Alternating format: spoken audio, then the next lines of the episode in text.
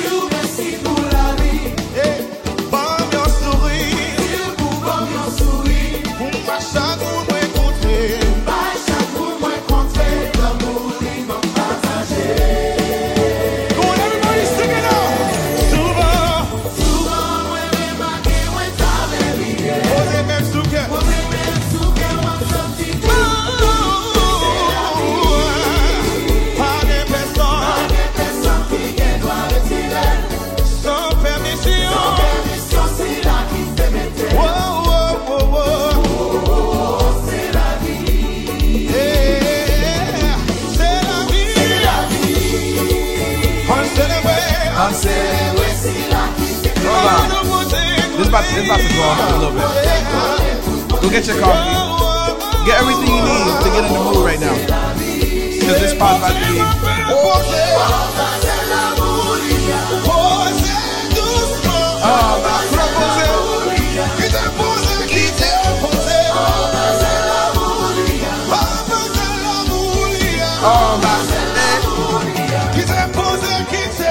That's all you gotta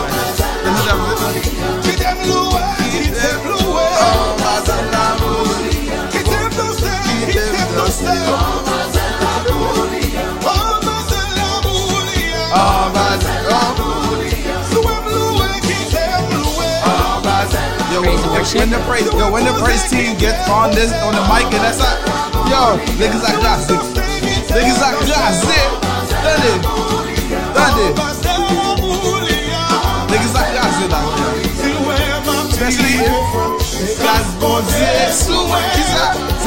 faire, c'est. What, soit interview là toujours? Hold up. C'est rien. C'est, qui t'aime qui ça? Qui t'aime? Qui t'aime? Hold up. C'est pas rien faire pour ça. He's worse than the radio station. Hadi sağ, hadi sağ. Assim vem com você. Qui t'aime? Especially if Oh you're, I absolutely have heard this. If you're on the drum at the church and this part come on. What's that do that guitar meu? That's sad yes I do shit like that. He used to cut off when this song come on. Dimanche matin différent. Hey! C'est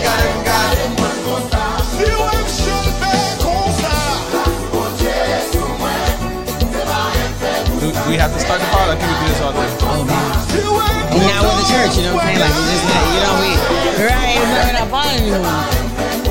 Say got it. Did. Listen, listen. What's up? Go move out. move out.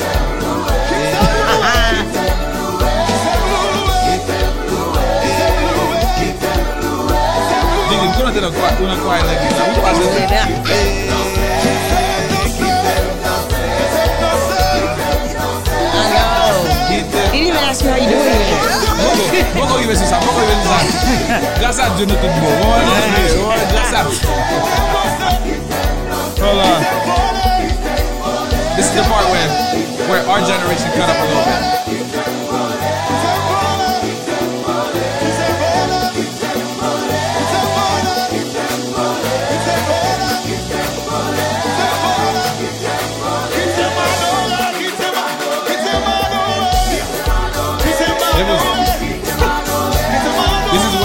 parents will be like, le combat, bébé? Parce que les, les musiciens là là.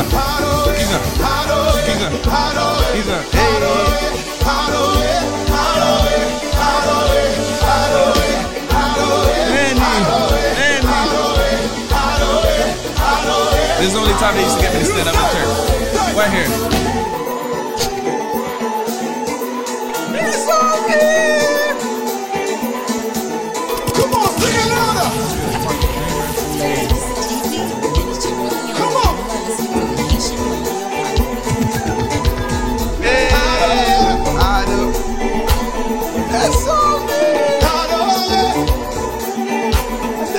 Donc on va rouler vas-y là mes amis.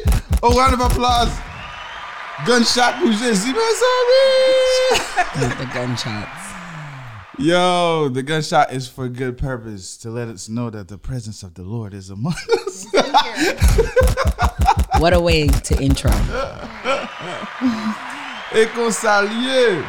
Welcome, welcome, welcome, welcome, welcome, welcome to the Haitian Millennial Podcast, episode 30. Wow. Mm. We're 30, 30, 30, 30, 30, 30. Listen, listen, listen. One more time, one more time, yo. One more time, one more time, one more time.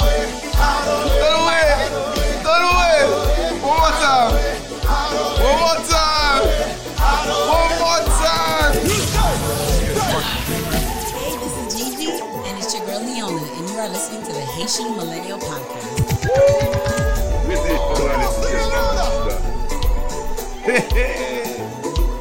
H M P. Hey, I. Okay, okay, okay. This one, come. This one, come. This one, come. This one, come. Let's pop. All right, all right, all right, all right, all right, all right. Ready? I think so. I think so. I think so. I think so. I think so. I think You so. just like, bruh, I think. bruh. Oh, that is my. No, What's poppin'? Really, really welcome, welcome, welcome to the Haitian Million Podcast. I'm gonna take my headphones off. Whew. Parce que, nous entendez, mesdames et aujourd'hui, mm. mm. parce que Jean-Marc va tomber là. Mm. Episode 30. Um, rumor has it that this might be the last episode of the season. Rumor, rumor has it. The grapevine is talking. Rumor has it. So this got to be the the best intro that we've done because this is this is the the the last, the, the beginning, the end, some you know all of that. So what's popping? What's popping? For our first time listeners, for everybody who's been listening from episode one all the way to 30 right here, welcome. Welcome to the Haitian Millennial Podcast. This is the podcast where you do hear perspective from three Haitian millennials. And have been one of the perspective is me, Mark, the dreamer. and actually, I'm gonna go to my left from the last episode today. Oh, Uh, starting on my left, because I'm surrounded by two Haitian queens. On my left, we have it's your girl Leona, and I'm here, and I've been here since episode day one. Day one. Day Yes, one. Yo, yes, round of applause. yes. Round of applause. Round of applause.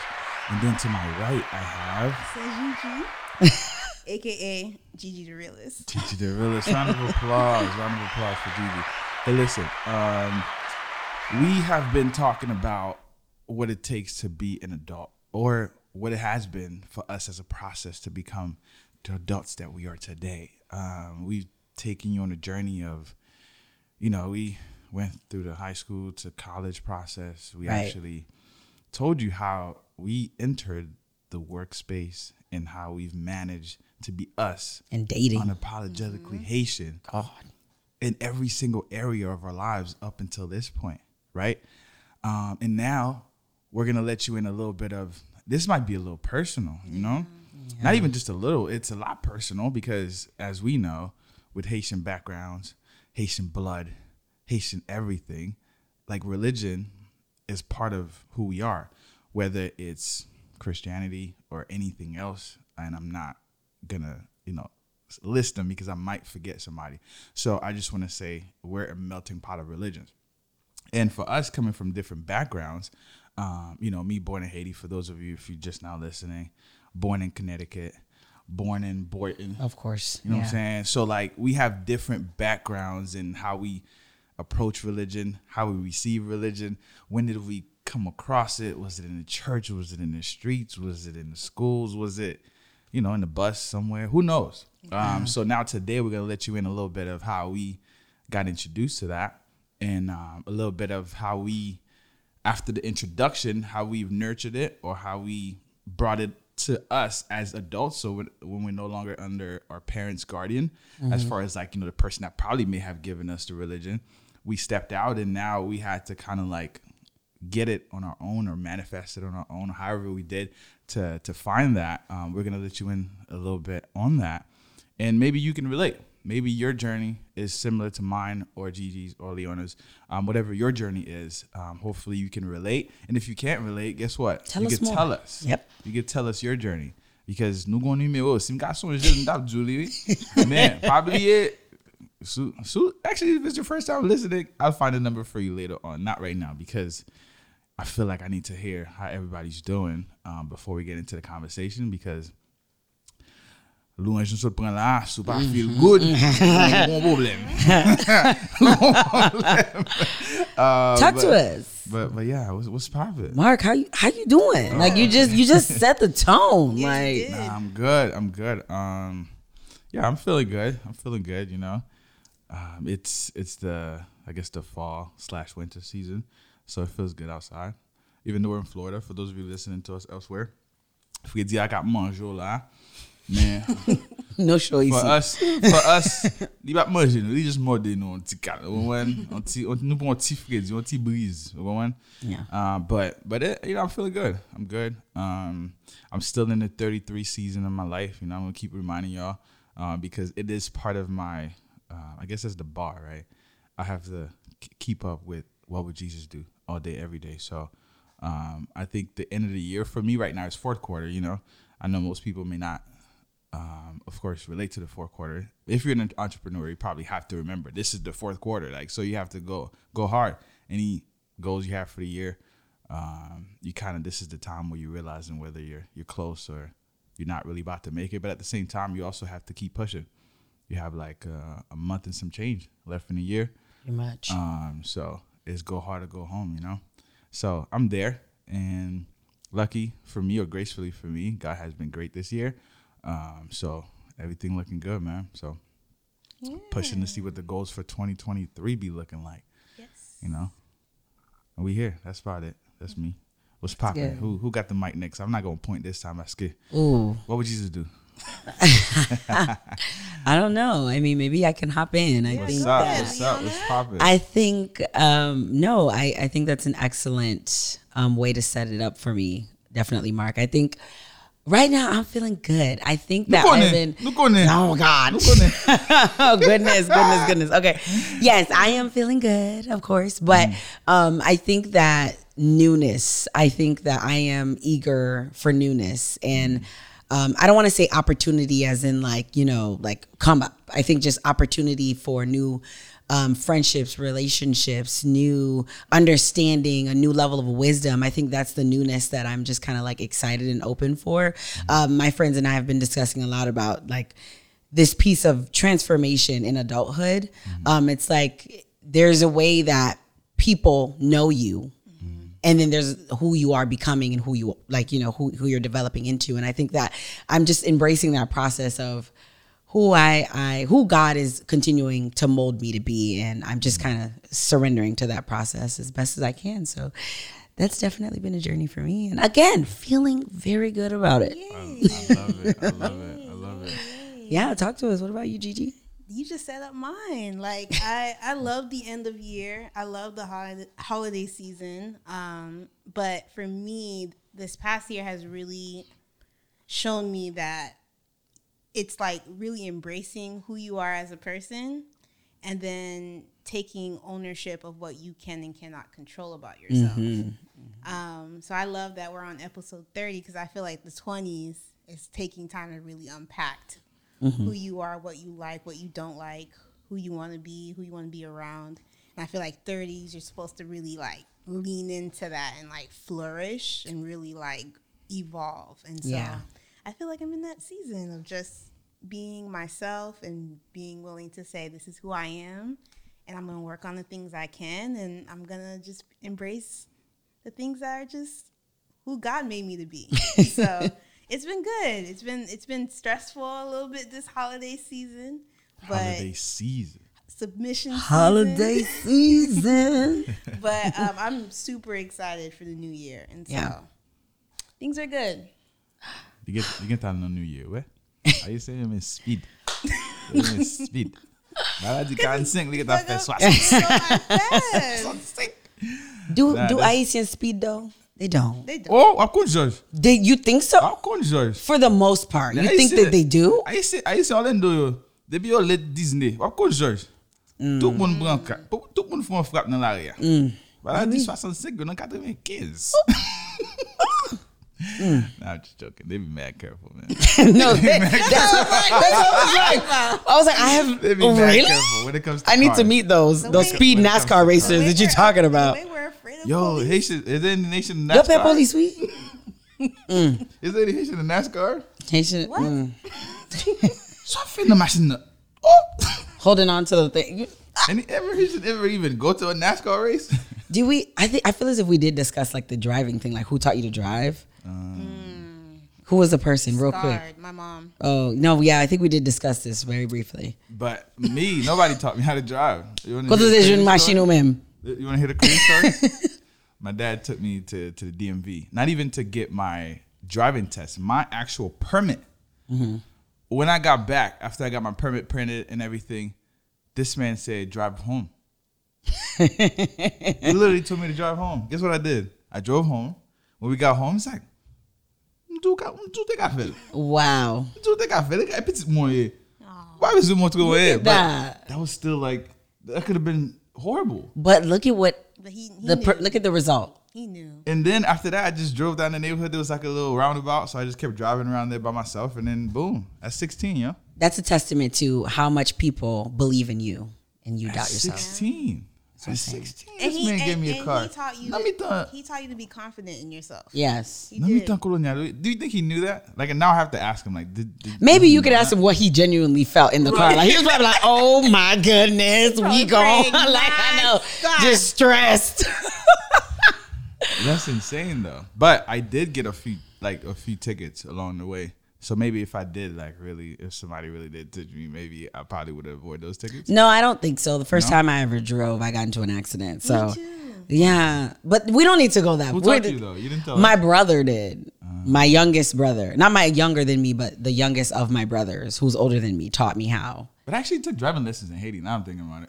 No, Oh come on! No, now no, you no, no, now the- think about it. Now think about it. Okay, okay. But it wasn't really driving lessons. So here's the thing.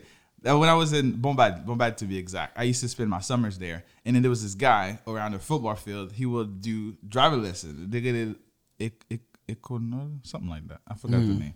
But anyway, he literally gets in the car. It's a shift car. oh, so you learned stick shift first.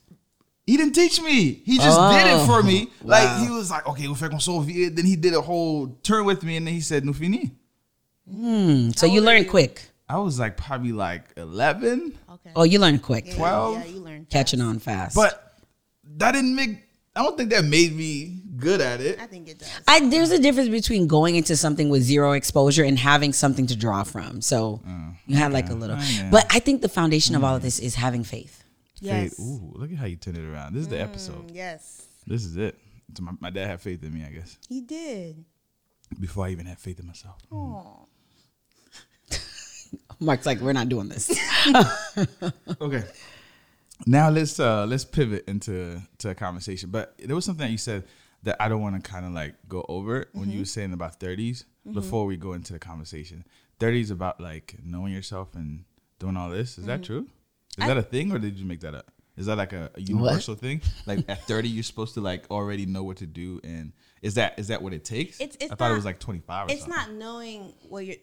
So one thing millennials have done is we have shift the timeline. Okay. Like I think our parents by 25 had to get it together because they already had three kids. You know, they were married on the house. that was the goal, right? Everybody wanted that by then, 25 I was supposed to be X, Y, and Z.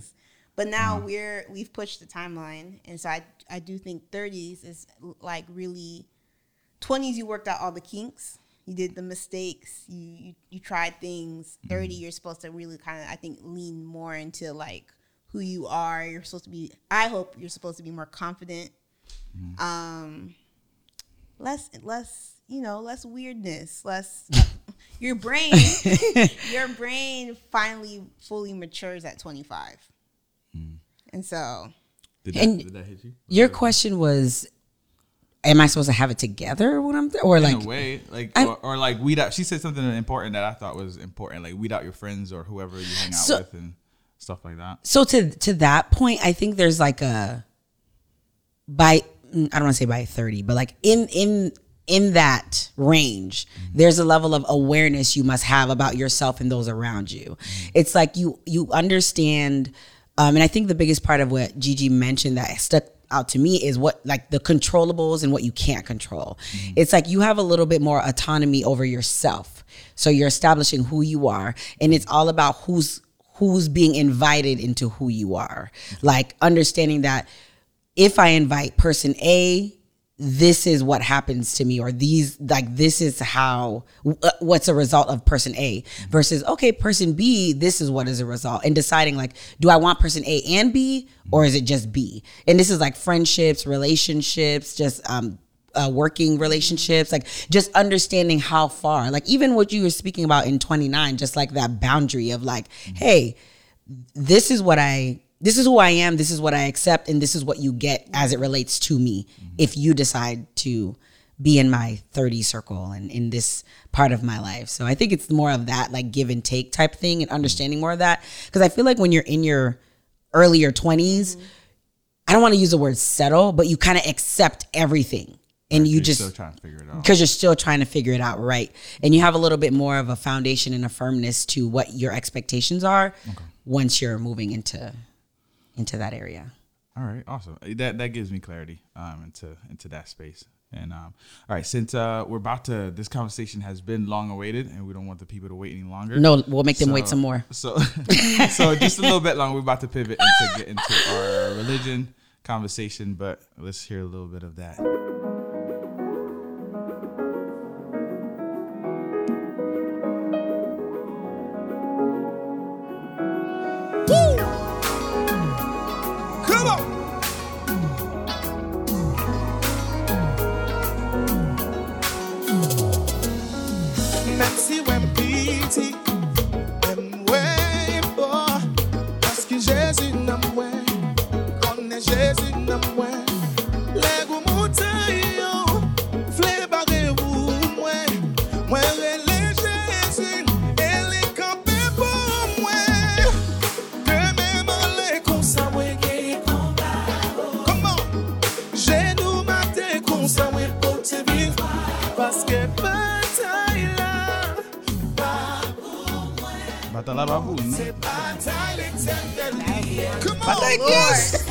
On.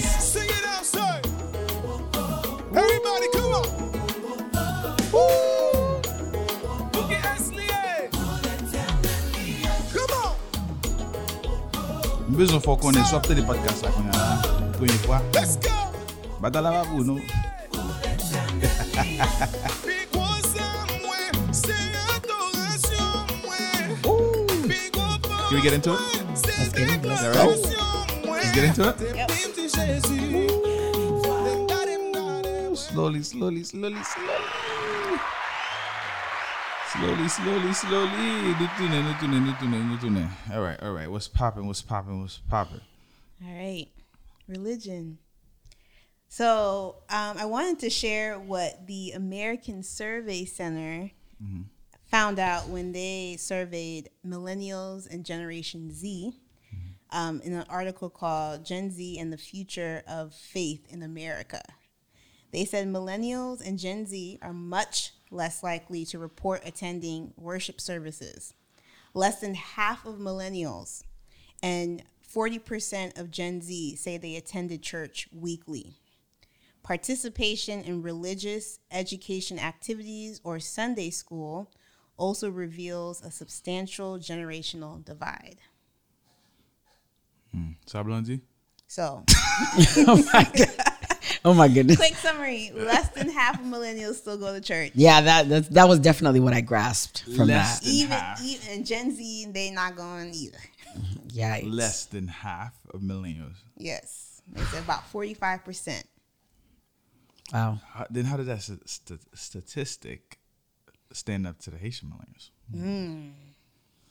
Is it less than 20? It might be. It might be less than a quarter. um I know the church I grew up in, they have a um an, a, a severe a- age gap going on where um, the congregation is mostly older. I would say like a majority is over the age of 40. Um, between 20 to 40, there's not a lot of us there anymore. Um, and then you have small children because they're the children of, you know, my parents Right. some of the older millennials that are still going to the church. But I think just looking at my upbringing, yeah, I would say less than 20. Okay, so before we get into like the current status, can we can we pull it back for a little bit? Um, the question I have is where, how did we get introduced to the church, or, or fast forward to the religion part, um, and then what religion were you introduced to? Anybody want to go? You go, or do I go? I can start. Okay, what's up? All right. So I was introduced to Christianity when I was a small child by my grandmother on my dad's side. She is a prayer warrior, a deaconess, and um, my dad grew up in the church. Uh, he grew up Baptist. And so uh, my mom grew up Catholic. And so when she met my dad and they got married, she eventually ended up converting over to um, Baptist. Mm, Baptiste. but my dad was not a regular churchgoer. He was very much like, I guess what you call spiritual, but not religious. Uh, but my grandma did not play.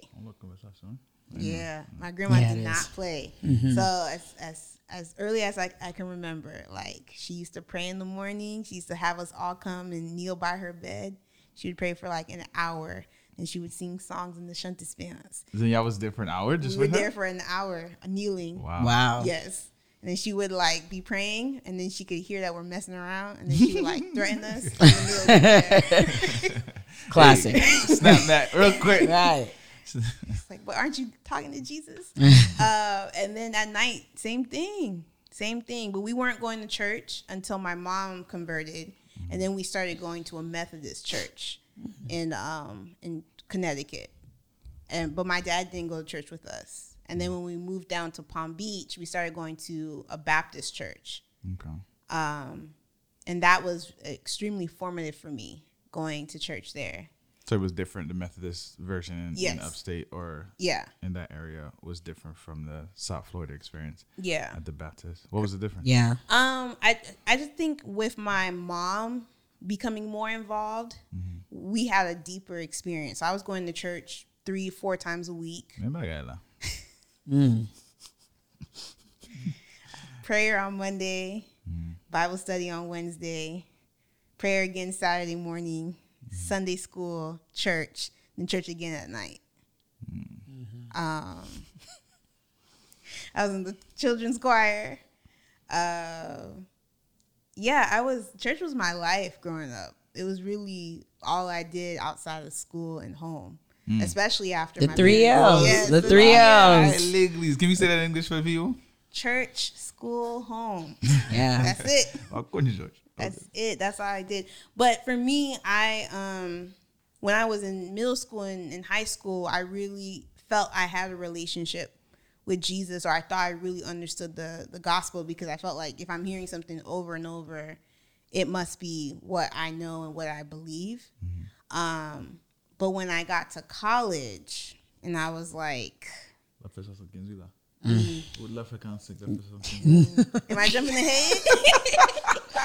I can stop A little there. bit. A I little can bit. stop there. Uh, we'll pause you, but don't Yeah. lose. Don't lose. anything. Don't- Uh, right. Don't lose anything yet. Um, Yeah. We are going to talk about the adulting process, but let's let's continue in the infantry. I Into guess, the, beginning, uh, beginning, The beginning. in the beginning. Uh, do you want to go in? Ladies first. Yeah, I can. I can. Oh, such a gentleman. Um. So, no. Okay. So I don't have a background in belief system or kind of like my family upbringing in that aspect. Um, my family wasn't I, I- mean, I think it's safe to say that they weren't churchgoers, they weren't religious, they weren't spiritual. Um, there wasn't really any exposure to um, Christ, God, the understanding of a higher power, um, or anything of the sort. But I do recall, um, and it and it and now that I think about it, it's, it seems very like random almost. Where when I was in middle school, all of the sudden my mom was like super like adamant about us going to a Catholic church. Like it literally, it just it just happened one day. Um, and I always remember her before us attending church, her always asking me to help her with these envelopes. Like, hey, make sure these can you pull out the last four Sundays? That because she didn't go to church, but she just knew that, hey, I need to give money, like I need to tithe. Um, so that was like my I guess like that was literally like my first taste of like, what is this? Like, why are you constantly having me pick out these envelopes with dates on them to put money in to give to another woman to give to something else? So like that was like the lineage of my understanding. And then sporadically one day it just turned into like, let's go to this place, which was a Catholic church. Um, and started going there and it was very much so um pressed upon me. I had no desire, n- just no interest. There was a huge communication barrier. It was in Creole. I didn't understand the rituals or like the practices. Um, it didn't make any sense to me, and that was in in when I was in middle school. And then when high school came around, there was this man who, God rest his soul, passed away. Crazy, but Brother Thompson who like I would hang out at my cousin's house and he'd be like, I want to take you guys to church. And like he would just always be like, I'm gonna come get you guys. And he would literally come pick us up every Sunday and just bring us to church. And this was a, a Christian church um, where they spoke English. So I would go there again, not paying attention, just in the environment. So I think that's like my experience is I was always in the environment or there was always like a, a, a sprinkle of who God was somewhere, but there was no engagement from me or no real explanation of what this is or um, how you experience it. So yeah, I would definitely think I was I was the best way to describe it is I was kind of idle, confused, a little lost because I knew of this thing but didn't know exactly what it was. Um, and I just kept getting different versions of it. Um, so following like Brother Thompson coming to get me, bring me to a Christian church, I ended up also a best my I guess I can safely say former best friend who was going to a, uh Haitian church invited me there. But it was with this social intent. Like, girl, let's go to church and like look cute and like, you know, so there was really no ka pinda pala. Dernier episode la. so there wasn't really like a yeah like there wasn't really like a hey like your soul your heart like reverence submission like there wasn't any explanation of that. It's like this is a social thing. Like let's go and make friends and have fun. And that was a, a, a african church that was in connection with a haitian church. So again I didn't have there was no explanation. Like I just again versions of this thing, but no explanation of what it is. Um, and that's kind of like the the infantry uh, of like my experience as it pertains to the exposure to a belief system or systems. Um, and yeah, for yeah, I would say for a lot of and again with, with what Gigi's explaining, college like that. That's when things or you start really trying to understand like well okay like i th- what is this and like how can i make it make a little bit more sense so that i understand where my time is being spent Ilang pozo at. That's where the story turns Sudai. up. yeah turn, Sudai yep. way. yeah Uh-huh. But I have a question for you before we um, go into my side of things. Yeah. Um, what what made the shift? So when your mom was taking you to church, and then the um, Brother the Thompson. brother Thompson came in. What made the switch? Like what happened? Was like your mom stopped going, or and then he took in? I just wanted to get just a little bit of clarity in that. no that yeah I, I appreciate that so i think the shift just was again i, I want to say it was more of a social aspect. Like mm. i'm with my cousins mm-hmm. This brother thompson knows them and he's like yeah join us but they also didn't understand it either but again it's like oh my cousins are going here it must be a safe place and i like spending Gotcha, time with gotcha, them so i'm gonna Did your i'm mom still go. go. to the other church while you were going, brother? So Thompson? no. So that's the thing. There was again like my very sporadic. Like let's just go and then not go and then let's try going a little bit to be consistent and stop going. And it was only my mom and I. So my father n- wasn't helping her tithe or anything. This was like something she solely did. Uh-huh. Um, and then like my brothers had zero interest in like at that time the youngest and the only girl of the family. Like this is where she's gonna exercise. Hey, mm. let's go. Come with me. We're gonna go do this. But even in those spaces, like now as an adult, mm-hmm. even in conversations I have with my mom and like reflecting to those times, I don't even, even to this day, do I think she fully even understands mm-hmm. What she was doing or how she was participating. Um, just even now. And that's more based on like her she like she uh, she can't read like even in Creole like you you you are here in in kind of what Gigi's mentioning the rep- the repetition of it. So because I've been repeating this practice for however long, however many years, I should believe this. I I don't need any extra explanation. Like it is what it is, and what they've presented to me is all I need to accept. Mm, this, that's another topic. Yeah. I'm I'm a pause. I'm a pause. That's good. This is the Haitian Millennial Podcast, and as millennials, we do have a different perspective on on just the practice that we've been taught. Yeah. We're not the generation that's just like, oh, let's do this because my parents did this. Yeah. like we have to understand, and I think this is where we're all getting to the understanding part. So let me tell my story before we get into the understanding part. So, for those of you that probably haven't listened to the first early episodes, but um, back in Port-au-Prince, which I ended up moving to because my parents lived in the area, which was the country that was helping with this nonprofit. So they sent me to Port-au-Prince to live with my uncle and aunt. So, um, to be honest, very young, still very young. I still don't remember the church back with my mom. So until I moved to Port-au-Prince, that's when I started remembering um, or having memory of going to church. So how it went because I was super young. I was, um, I think I was six around there when I officially moved to Port-au-Prince. So living with them, it was like whatever church they were going to is where I started going to. Um, we used to go to this church. Uh, the pastor name was Pastor Paul. I still remember that to this day. Pastor Paul was the main. Um, and the church was in Delma, Delma 75. Yeah. Non Delma 24, sorry. Delma 24. Okay. Si moun Haiti kon nan nan l'église Pastor Paul là, you know, we're members. you know, through the pod. But anyway, so um, what how how it happened is we got to church. I, I know, of course, you get clothes, get dressed up. Got to church. Um, there was the main church, and then there was another area because the church also had a school.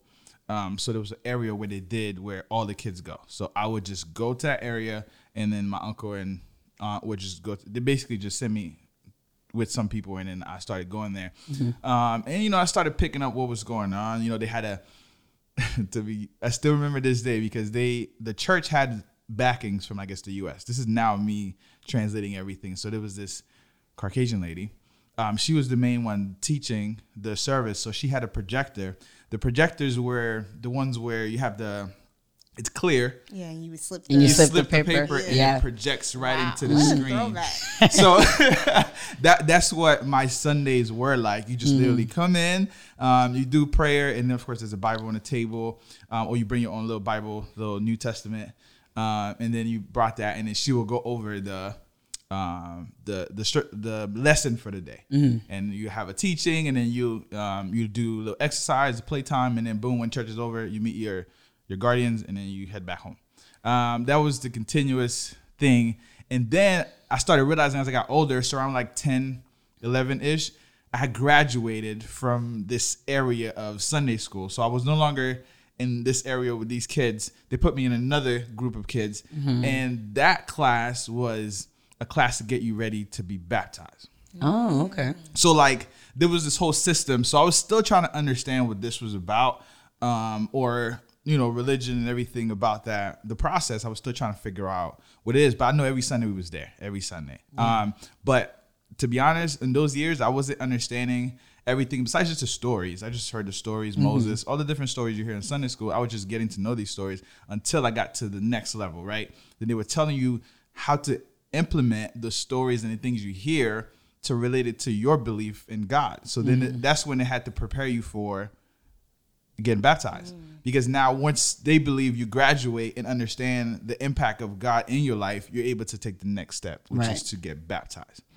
Um, so in that process, I was a little fearful because they would say, "Oh, après on fin baptisé, et laisse ça Satan vin before." They were like, it was kind of like it was. I was. I don't want to say it was fear based, but it was around that. It was like once you become a, uh, you know, you you sit, you give your. So now I didn't understand it a bit because if I was in the church, does that mean I didn't really fully give myself to God? So now that's when I realized you have to literally go to the altar and give yourself, like I guess you say, converti. You know Yeah. how you say it in English? How do you say that in English? Well, it's like baptism, but like Before the, I- the the part when you go to the altar and like is that when you become saved? So I think, to- uh, they do a call to salvation. yes. and you and you end up accepting Christ. Okay, so that's what that's what that class was. About. Okay, because I was gonna say I know there's different practices in religion, and I think that's like something else that's gonna be a part of this conversation too. So And I, and I didn't say it, but the religion was Baptist. It was a Baptist church, Um, by the way. So that part again was when I started understanding the importance of having a relationship with God. Because at that time, I'm already, I'm, I think I'm already 10, 11, so I'm understanding life a little bit. Right. I know that might sound weird for a 10 or 11 year old, but I started understanding a little bit of what life is about, and then Christianity, and then actually I passed the class. Because there's a you have to literally pass, to the, pass the class. class. So I passed the class and it asked me if I wanted to get baptized. I thought about it. I literally thought about it. I asked. I remember still asking my uncle um, because my uncle was actually a, a, a bass player at the church.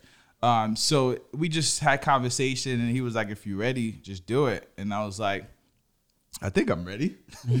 uh, I still remember, like maybe the Sunday before I got baptized, I was fighting this little kid, and he put gum in my hair. I still remember them having to shave a little piece of my hair because it was gum stuck in it. and that was my my punishment. I had to walk around the whole week with the patch because they man. wouldn't shave my head because they wanted me to learn that you know to not play games. yeah. Uh, but anyway, um, the following week I did get baptized. Um, it was interesting because it's not like I felt different, but I I felt different.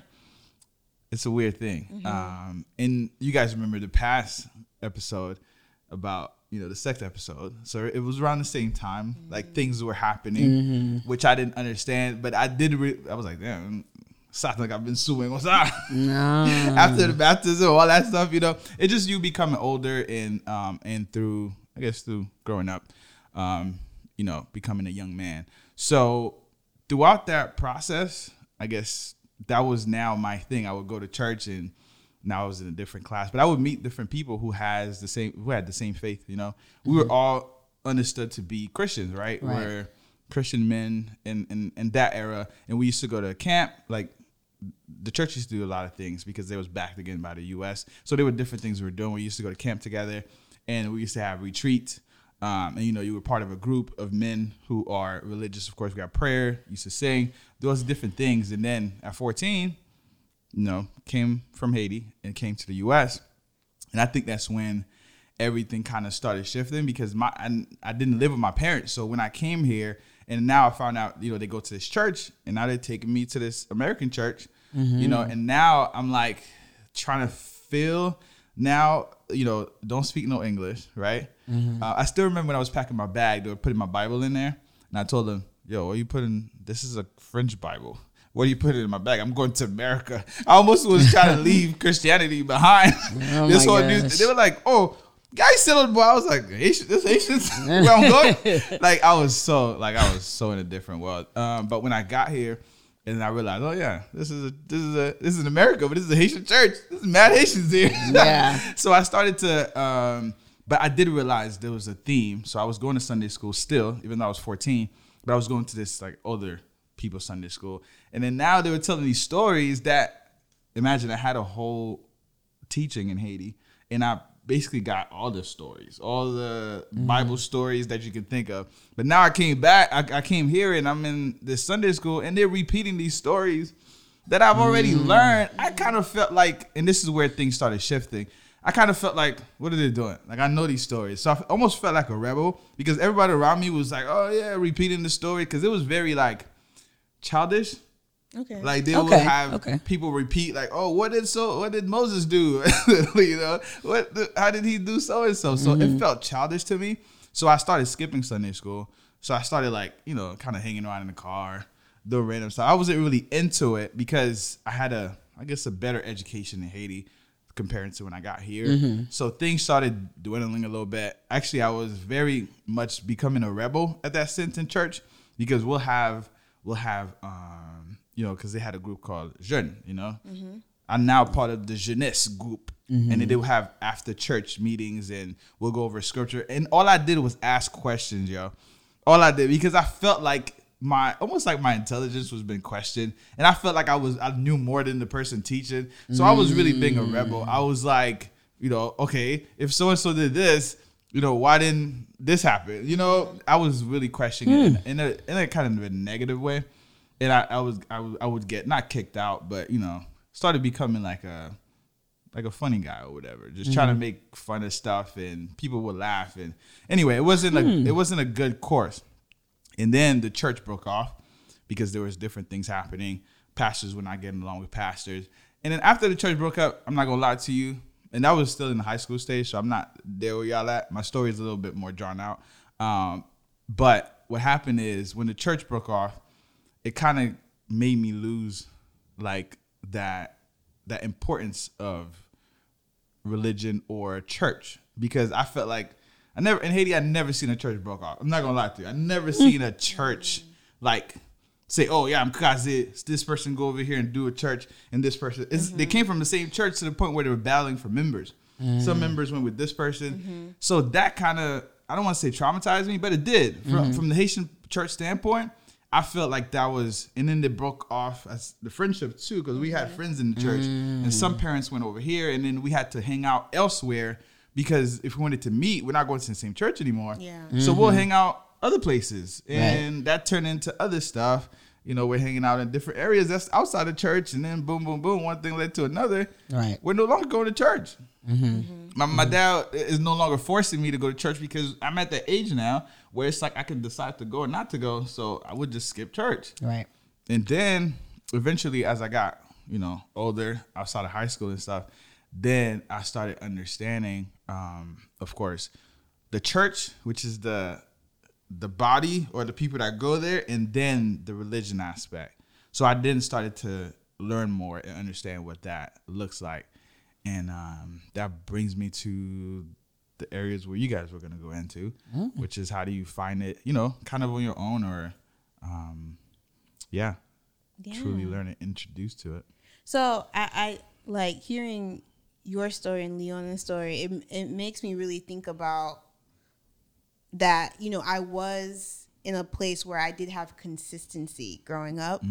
Like um, once my mom had converted, and then once we had found our church, Église Baptiste Missionnaire in West Palm Beach. West Palm Beach. uh, it it was I didn't really have to stretch, nor was I'm nor was I going to question things really, um, because I also was really into being like obedient and like being a good daughter and now you know uh, being a good Christian woman. Muy. my bad, my bad. uh, no, but I had I, I I felt a lot of pressure to not um, be sinful because of how I was growing up, which is not a bad thing. But it it did create um, a complex in me, and it's still something I deal with to this day of not um, knowing how to bounce back from mistakes or feeling like I failed. Um, and so, like, I did get baptized when I was 18. Oh.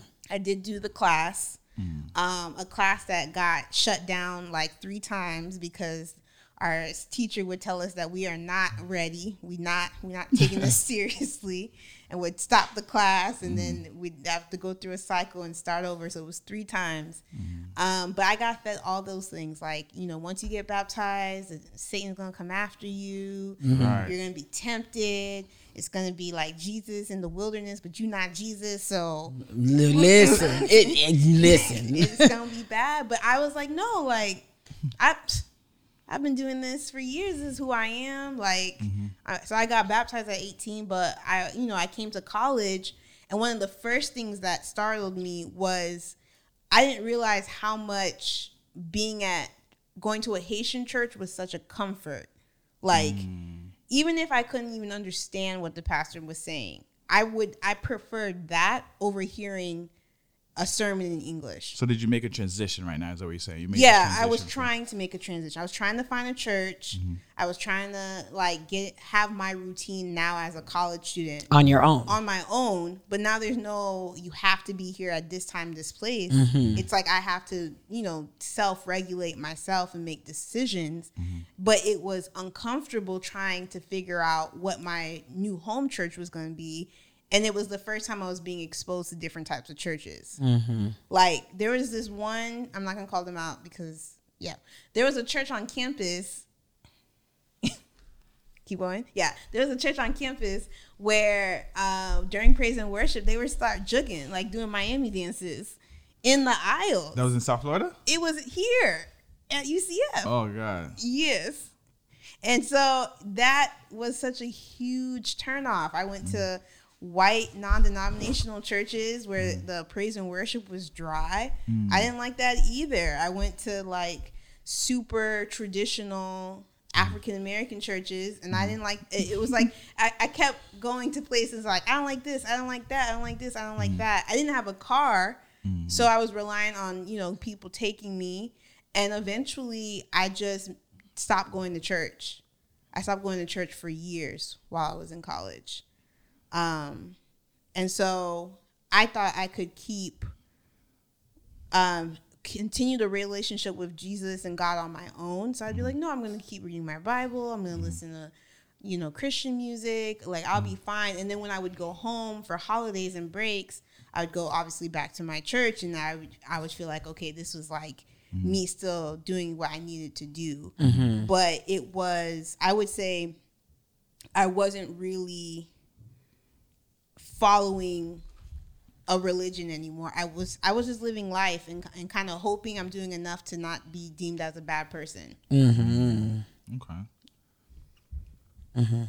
So, so do you think like with the college transition that the experience that you had of going through, you know, to different churches, did it affirm to you that the church that you were going to in Palm Beach was better, or did it affirm to you that that style of worship was what you kind of wanted, but not necessarily I guess my question is trying to go into like because you still went to church, mm-hmm. right? You mm-hmm. were figuring it out. Their style of worship and doing things wasn't something you were used to. Mm-hmm. And then when you went back home, you felt like home. Do you think it was better, or you just felt you didn't feel a connection? What was the? It, it it definitely wasn't a better thing. It was it was a feeling thing and it was a comfort thing. Like cuz I did also try Haitian churches in Orlando. So mm-hmm. it was, you know, same routine. Mm-hmm. But it was like these are not the people I grew up with. Oh, okay. This is who I wasn't comfortable and now I'm by myself in a Haitian church. Mm-hmm. You know, I'm not with my mom and my family. So I I think it was a comfort thing and a feeling thing I was looking for um versus a better cuz there was there's amazing churches like in state of the art facilities, all the things and I would be mm-hmm. like, mm, not for me. Well, if the church is listening, that's not how you get the members. I know. I know. No, they didn't do it. It wasn't them. It was mm-hmm. definitely me. But I didn't know how to. I didn't know that was what was happening, mm-hmm. and I just, I just, I just gave up. I so I'm I'm hearing you, Gigi, and I guess like my follow up question is like at at that time when you're figuring things out, what were your resources of figuring it out? Was it just you? Were you talking to people? I know you mentioned like you didn't have a car, you were kind of asking people to go here and there, like, but what what was your like like what was your filter like okay like sh- my, hey let me ask my mom or like let me try and figure like how are you navigating that in addition to yourself and what you felt Oh, that's a good question. So I was, I was a firm believer in the it's your it's your personal relationship with Jesus Christ. Um, I did not think it sh- was anyone's business to understand what I was, where I was with God, um, or where I was in my walk. There was definitely, I didn't really experience uh, it, the discipleship I was having at my church back home. I didn't realize that was something that I should have kept seeking and trying to keep going as I was in college. And so even though I knew I was wanting to go to church but not finding the feeling, I wasn't communicating that to people. okay I would I did reach out to my mom and then of course I have family here in Orlando, so they would start to pick me up um to go to church with them, but it was like they were all the way on the west side, having to come all the way over to UCF to come get me and you know you know, That gets a little, that gets a lot over Yeah. time and stuff like that. And even my own friends were going through their journey with their walk. So sometimes they would, if they stopped going, then I obviously wasn't going to be able to go. Mm-hmm. I mm-hmm. could have, like, you know, in hindsight, I could have been someone who, let's say I found the church I like, said, hey, I'm, I'm someone who needs a ride. Mm-hmm. Then gladly, right? That's Right. what church people do. They would have, they would have caught, went and got me, but I never put myself out there. Mm-hmm. And so I was very reliant on me and Jesus, like we figuring this out Yeah. and not involving anybody else. Mm-hmm. makes sense. okay, where do we where do we go from here? We i mean if that's your i mean i guess we can like build on layers of like everyone's experiences Yeah. at that time i mean that's Right, right, right. interesting but i mean do you do we want to talk about when you had the like when god when god got us or do you want us to like um we can we can give one more one more insight into that that build up. okay yeah. Because I like for you, Leona, uh, for, you know, listeners. uh, Fun fact: Leona and I met at church. yeah yeah we did Yeah, um, and so oh my god very very very big and important fact actually Yeah. um so yeah I, okay so i can build a little bit more like towards like now i'm now i'm in college Who was at the church first? she was. Ah, so tell us how you found this church. so oh this this is this is good so um now I'm in college. Um, I've I've been at UCF. I'm a freshman. I want to say I've gone. You have to sponsor this pod. I'm trying to tell you At this point. At this point, so the money we spent. exactly. it Listen, back. give it, give it back. Um, so I'm there. It's my freshman year. Um, I think I'm in because I I started in the summer. So now we're in the fall. Yeah, so we're in the fall. Um, when it no Easter's in this in, In the spring. in spring. Okay. Oh wow. Okay. So the no the spring. Okay. You know, college Easter could be is Christmas. I is, feel. I feel you. is Easter Trying to relate to and Jesus in every way. Right. So it's Easter around that time, and one of my cousins um, was also in Orlando with me. Like we're going to the same school, and she was like, "It's Easter! Like, oh my god! Like we can't just not go to church. You, you already, you already know. I ain't even gotta do it. the pressure. I ain't even gotta tell you. So um, we end up like finding a church on campus. We go, and then we just start building up again. That for me is the social consistency of what church is. Like people I love are here. I want to be with these people, so I'm also here as well.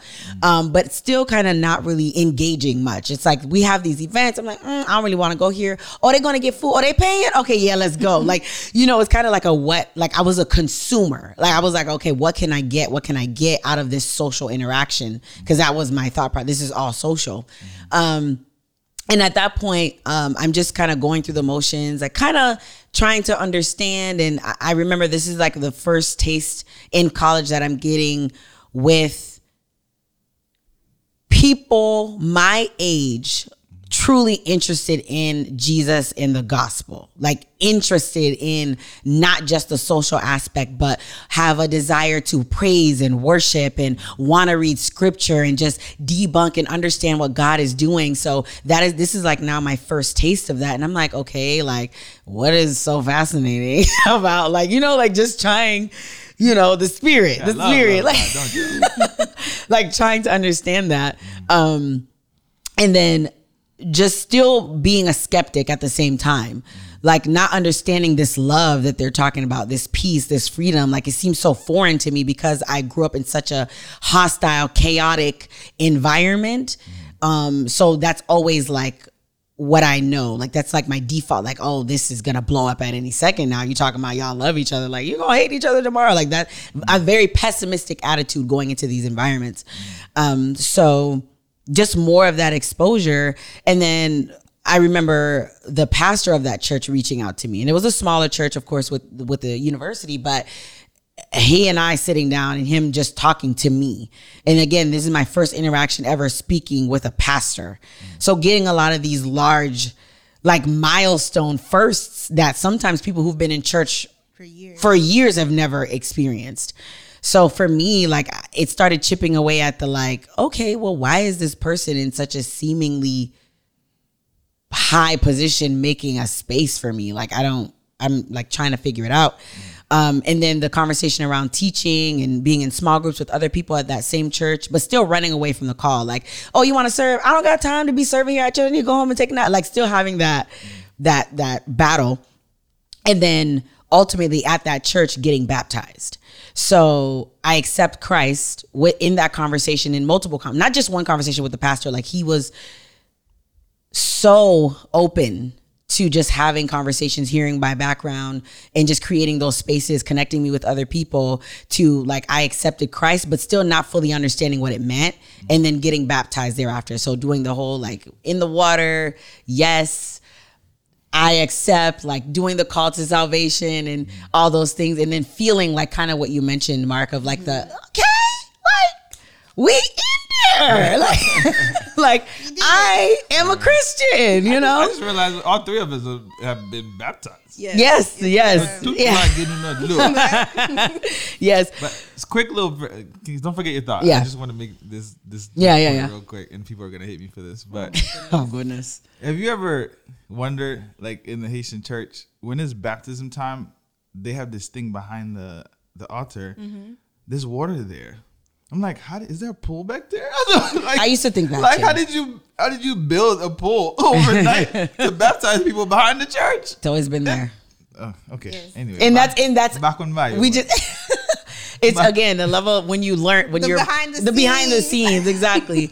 um, but yeah, so I, I got baptized, and again, that feeling of like eagerness, you know, that scripture of like, you know, I'm I'm that fresh, like on that fresh soil, like I'm like, oh, I'm I got the fire, um, and I'm just like trying to still, I'm I'm eager for this for this um new place that I'm in, but still confused at the same time. Like, oh, oh, yes, you told me this is what I should be doing, but there's informing me and then giving me steps to application. So I was missing that step.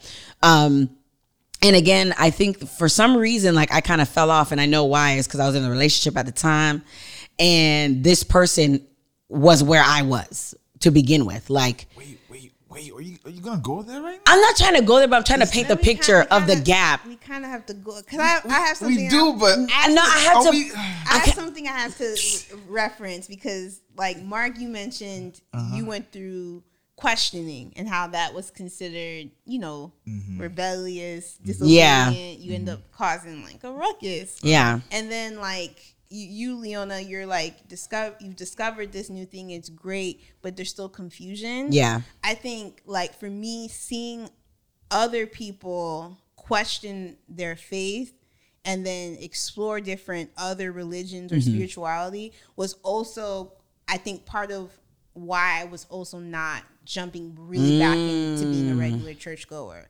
because you know i you know I'm, I'm a little nerdy right here and so it's like it's like there's so much knowledge and information and i wasn't saying i now i'm totally just done with christianity but i was also like what is going on with like other ways of seeing the world Mm-hmm. and, and faiths and belief systems and learning about those things Yeah. and, and so for me I I kind of was like I want to embrace the whole exploration aspect. Yeah. But I knew that if I had shared that, like if I had told another person, Person. that I was think like, oh, I just I just read up on Buddhism, it would be like Sofila. What are you like? many Yeah, like the judgment, immediate judgment. the immediate judgment. Yeah, it and I appreciate that aspect because that was a part of the confusion for me as well just learning about it because in like if I backed it up a little bit to even like the high school space where I'm doing these social things there was so much judgment for me in those spaces, which is why I came into them so pessimistic.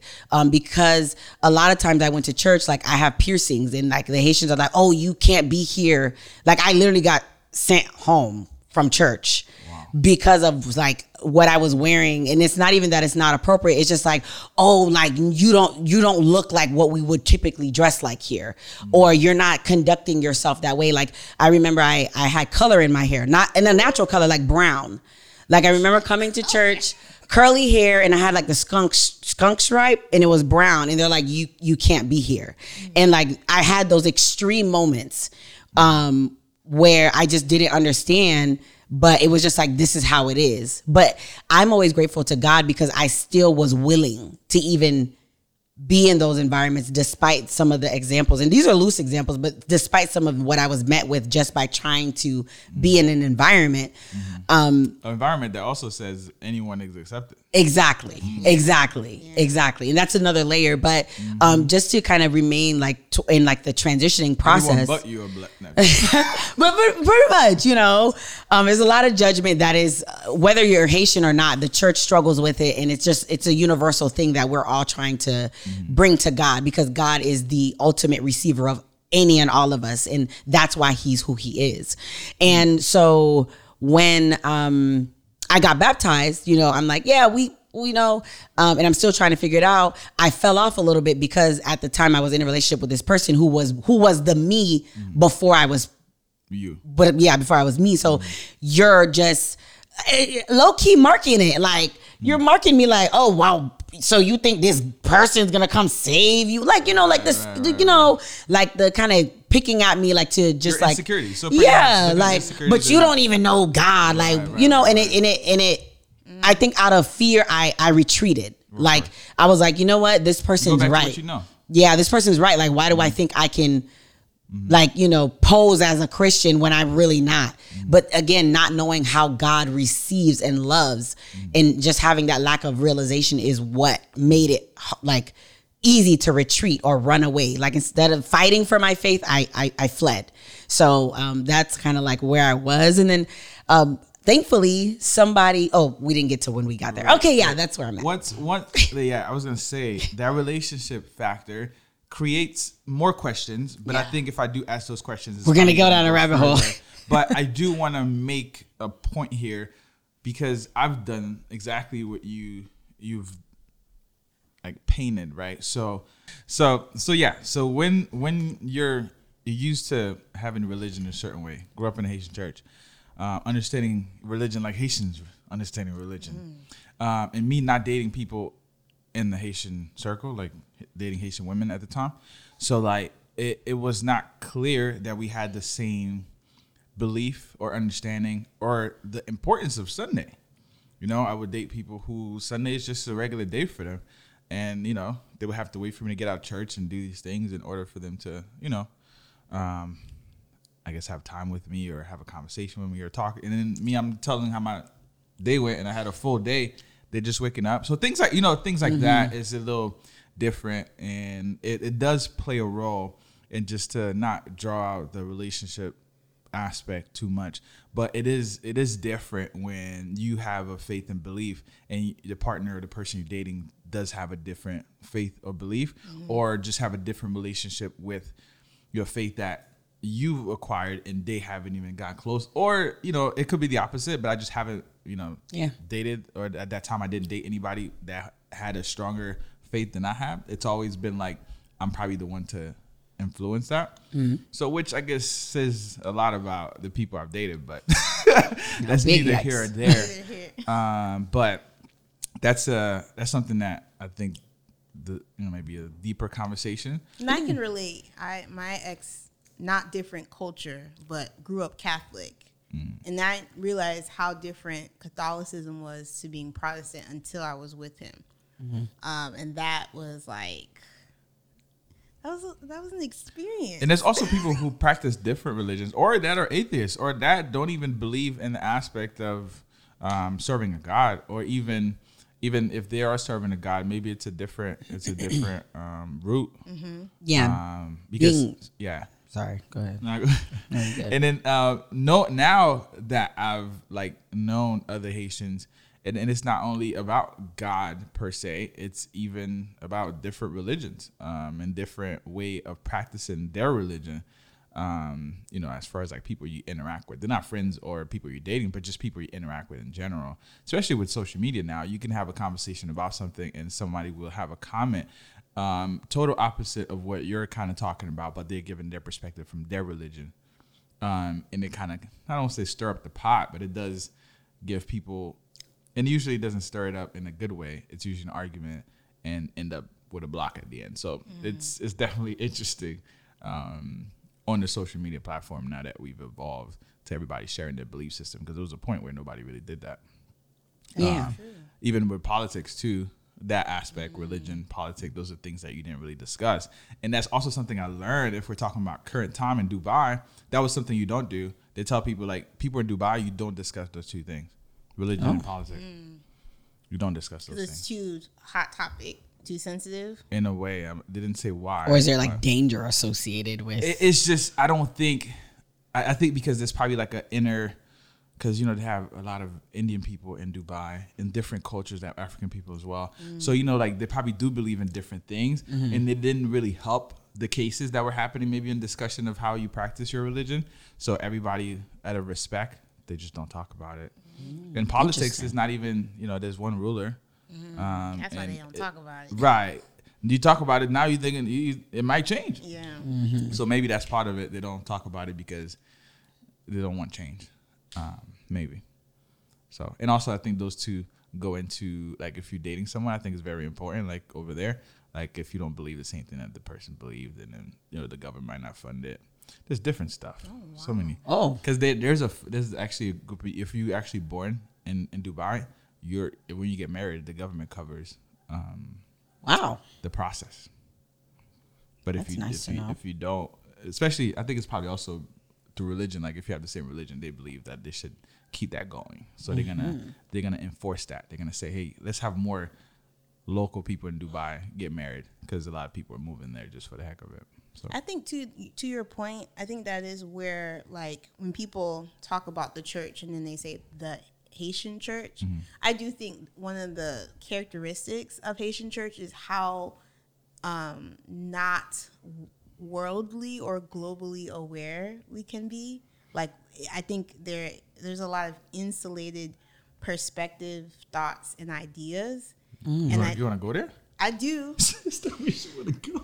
I do. I think it's important. I, for me, I think it's an important part of my walking journey, mm-hmm. um, because, like I just I said earlier, I, I I was learning new things and meeting new people and finding out new things, but I felt uncomfortable and sh- even shameful that I thought other things were interesting. I was mm-hmm. never planning to convert, but it was like I, I felt like I couldn't even share some of the mm-hmm. things I was learning, and I do think like for my peers who again questioned things and, and came in with like wanting to understand why the way things are it wasn't met with like okay let's let's unpack these questions let's let's like really try to figure out it was met with like like And you're you're speaking about coming back into the Haitian church environment with the new oh correct information. okay. correct with the new information Okay. And sometimes it's not even the Haitian church, your parents.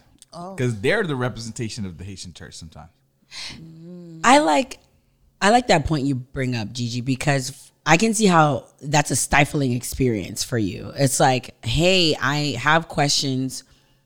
There's not really like an in, there's not really like a safe space to like you mentioned debunk and discuss.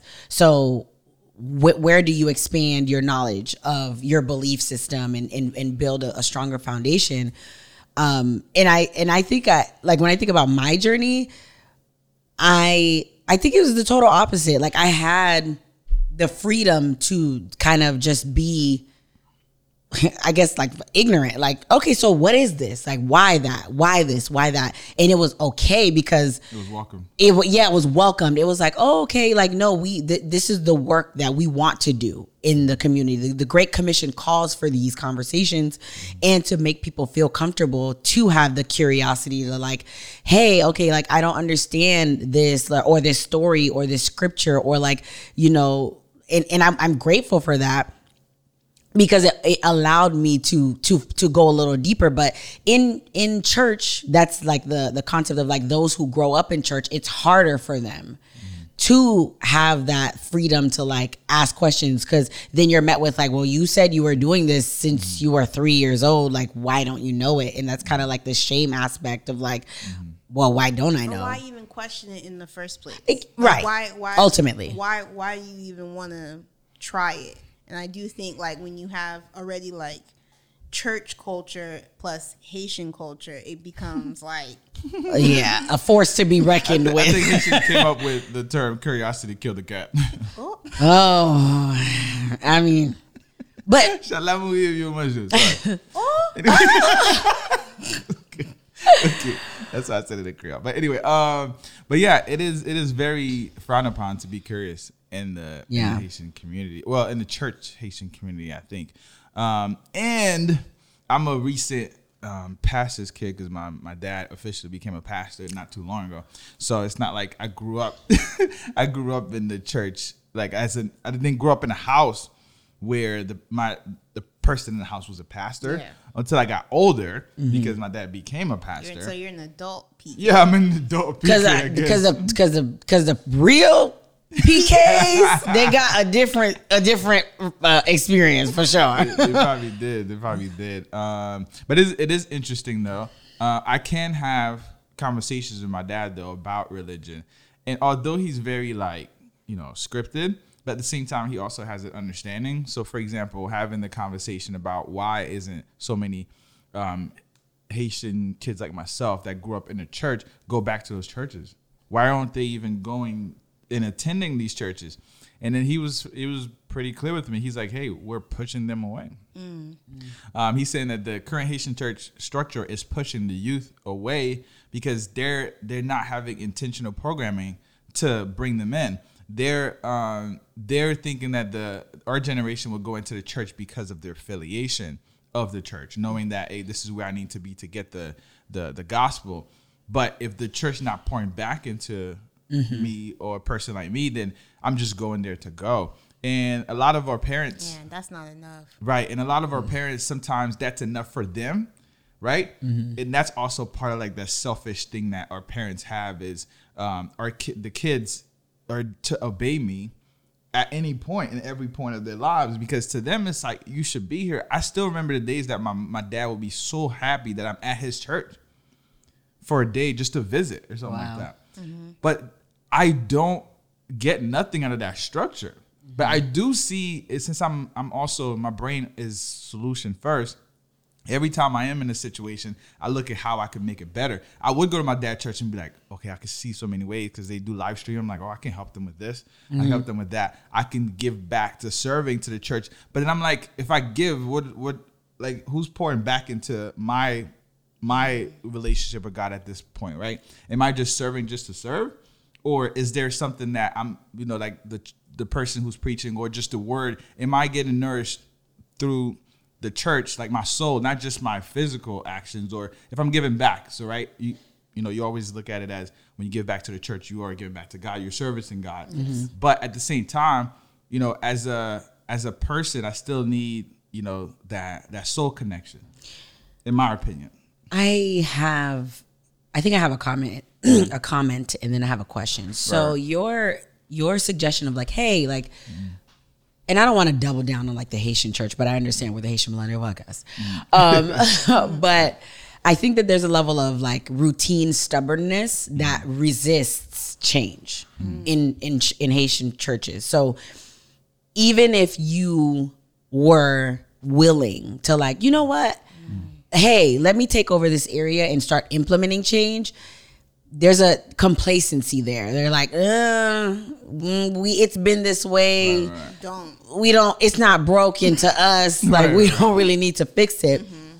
Um, but yet, yet that is what invites the youth, like that transformative need in a church or in any environment. It's like, hey, like the new, the fresh, like let's let's add that so that they have a place to thrive.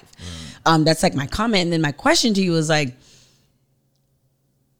does and how patient are we willing to be that that that the needs will be met if we are truly giving first? Mm. Like i understand there is a very big and important part of if i am serving kind of like the cons- the cons- consumption. Like i'm i'm now contributing but but now how am i being spiritually fed? There absolutely is that aspect and no one wants to do that to the point where they're drained obviously. But how patient are we as haitian millennials truly to that mission of hey i'm going to do this because I want it for the good of the church. Mm-hmm. And what what is my patience as far as the turnover, the return mm-hmm. on investment for that? Because it doesn't God's word says he does things immediately, but there is also scripture that talks about the the patience, mm-hmm. the wait, the long suffering. And where are we in that conversation? Millennials. Let, don't me wanna tell you long something. Let me tell you something. Let me tell you something right now, Leon. I am all down for the long run, right? I am. She's, she's in the shower. Oh, it's right. I got you. Okay. Another market. Okay. Uh, what happens is in that process, I'm, I'm I can say I'm jaded. Is Okay. that is that the term? Okay. So, I've seen the commitment being applied, and there is a consistency. And you like, I can see the change, I can see the growth, and you almost get to the light. I think Haitian churches are almost like Haiti in its own.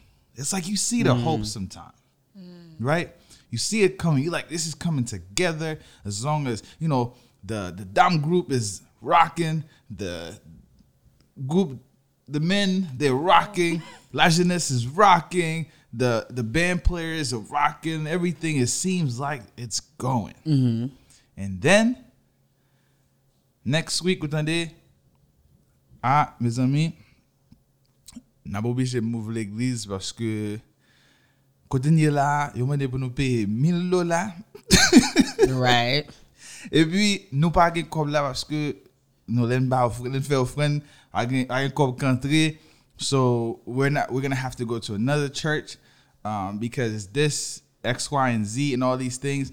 And I'm not saying that somebody dropped the ball, but somebody usually dropped the ball when things are just going the best way it should go, right? And I understand now that that tests your patience, right? Yeah, yeah. So you like it's okay when we get a new church, we're just gonna start it over. But what happens is then there's that communication of who to blame, who was in charge of the finances to make sure that we were, you know, mm-hmm. ahead of these curves. I'm sure they give us warning about doing X, Y, and Z. So now you're no longer like I guess just worrying about the process of the church. Now there has to be accountability on the business side, right? Because mm-hmm. church at some point is on a business angle. Yeah. And then now you have the almost like a contradiction because Haitians doesn't want to believe that church is a business right?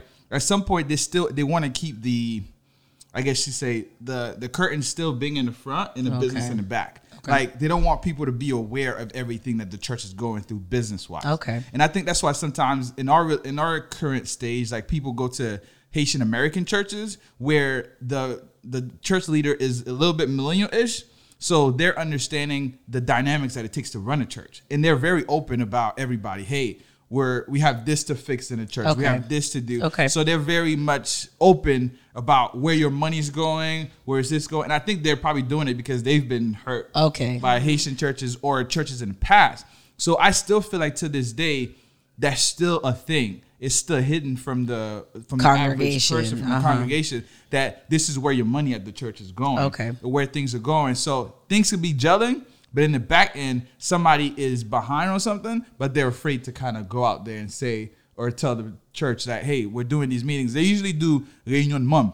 You, ever heard of these? Mm-hmm. or those? So they they only have the big guys of the church that meet up. Mm-hmm. They're the only ones that know what's going on in the church. Mm-hmm. And what happened is they go pillow talk to X, Y, and Z. And then now the congregation finds out through the grapevine, and then now they start deteriorating. They don't come to church anymore because oh, nunca pedi de men, blah blah. So there's these things that happen to this day in Haitian churches. And again, it's not probably not only Haitian Yeah, churches. It just happens because I've seen it done so many times. To this day, I still remember my dad said they were they were going to service outside of the church, like in the parking lot, mm-hmm. because they didn't have access to inside the church because the AC so and so was broken, whatever whatever was happening, and they were going. It was like imagine in wintertime. You have all these people at the church. If mm-hmm. it's raining, then they had to like pack up and try to go. All these things are happening, and I, and I told my dad, you know, they have resources for this stuff. Mm-hmm. I was like, you know, there's actually organizations who are set to help churches like your church. Like all you have to do is ask for the help. You're mm-hmm. right. So I think there's there's something about, and then he says there's something about them, or the pastor believes, not him. The pastor believes that there's something about the process that's happening right now that's gonna make this church stronger. I, To me, that don't make It, sense. it sounds like transparency and communication Yeah. are, are the are the the gripes maybe like the the pain I points. think because everybody in the church, whether it's a pastor or the leader, they feel like it's almost like your kids. You never tell your kids about your financial situation. So- the house could be burning down and we're going in foreclosure. But your kids, who I'm not saying they could help, but keeping them aware that we're going to lose the house, of course, It- they, they could be kids, but they feel like they have to run the church like the members Mm. or their kids. They're not really being transparent. They have to feel like the leader and always. there's a shepherd and a sheep aspect Yeah. of what happens in the body of Christ. Sorry, And I'm frustrated a little bit. Sorry. no, no, no, no, that because that's real. That's real. we want that's what we want, right? Um, and again, th- this is the concept of experiences, what we've seen, what what what we've heard, and I think that like the shepherd and the sheep aspect of a church, I want to speak delicately of anything operating, right? There is a dedication of the sheep following said shepherd. It's like, I guess what I'm trying to say is like millennials versus church, right? I'm just trying to remove the the Haitian aspect, not like in a bad way, but like we're not long suffering. yeah. It does not take a. It does not. We we leave churches for less than losing a church. So I would I I would I think I would understand a little bit more if those more dramatic things were happening. Mm. But I think there's a, a a disconnect between why what we are our expectation for church and what it actually is. Where's the middle ground though? So I'm gonna say this. I think a lot of what is causing millennials to leave the church and and pursue other religions or spiritualities is they have been burnt or their perspective has been shifted by prosperity gospel which is and I, i'm gonna say it like the whole hey you now you accept jesus everything should happen for you. It's your season your time your car your house your spouse happy times mm-hmm. great all the time. And so i think that even like trickles down into how you think your church should happen. It should be like every sunday praise and worship hits the pastor's sermon is always the best mm-hmm. audio and visual never fails Yeah. your tithe and offering is always going to what you think is going to the parking lot should be this everything should be that because it, we're, we're supposed to be prospering in this space mm-hmm. Mm-hmm. and I All good think- things. yeah and and but that's that's what that's the flaw in the prosperity preaching But but that's the point I'm trying to make. you like preaching right now? She is. She's absolutely preaching because it's like, like I was mentioning, like this is what church is, and church is people, and people have flaws, but. The church's attention is not on the people. We're not here to focus on each other. We're here. Yes, we care for each other, as scripture states, but our focus is Jesus Christ. Like, we're here to worship and adore someone who forgave what we could never do like and and i think that with the expectations we have of course as somebody who lived as a consumeristic person in all of these environments it was all about what did what do i get out of this? Mm. Like what do i what can i get? What can i get? What can i get? And once you once the transformation or the sanctification process begins there's a realization of like no i i need to be giving like what i'm what i'm giving in that in that long suffering in that being consistent and being firm and being committed like so much fruit is produced from that we don't stick around long enough to find out. Mm. And i feel like sometimes that's what is a little lost in the church. And this is and i'm speaking to myself too because i've had seasons you know you have seasons in your christianity or in your faith when you're walking and you don't feel like doing a b and c but there is a goodness to it. There is an aroma of who God is that is produced. And and another thing I want to point out, like Gigi's mentioning, is like we can't always be looking for the big thing. like God does little things too. Like there are little victories in the day. And it's like we just have to pay attention to those things. It might call I mean, I just want I know my background of coming into or excuse me, or or God saving me is different. I didn't know who he was. I had no desire, no interest. And scripture says God, like Jesus died knowing that people would not love him. We wouldn't die for someone we know. And we wouldn't die for someone who we think might now Leona preaching I'm just like, Hey, we just wouldn't do it. And that's why I'm so grateful that God received me as such a doubter. Like I just and, and, and coming to Christ like in college or, or you know being baptized and then finding the church that Gigi and I met was the first time I was able to understand who Jesus is and how he wants to love me. And when you find freedom in how someone wants to love you, not wanting anything from you, that's when things I believe shift. and and I want to say because I know not all of our listeners are Christians um, Or churchgoers. or church Or churchgoers, yeah. Um, and so I like I want to be mindful that some of what you're hearing, you're probably like, like y'all, please stop, Right. Like, um, but that lean into the questioning, lean into the doubt, lean into the frustration. But I, I would encourage everyone listening not to stop because I do think at a certain point some people just get so discouraged and so upset that they're like, well, I'm just I'm just I'm just going to call it. I don't want to I don't want to do this. But as as someone who you know, God also did save and like I did recommit my life to Christ, like there is there is something beautiful about your journey, whether it, it doesn't look the way society says it's supposed to look, or even the way your parents are probably reacting to how you're going about whether or not you've stopped or, or going to church or eh, or you're looking at other things. There's a beauty in that journey, and, and like God knows and knew that you were going to go through this in the first place. Um, so I, I just I think for us being not churchgoers as our, our parents' generation, I think there's a correlation to how much we're all dealing with stress and mental health and the way we see things and us constantly arguing about two hundred dollar dates.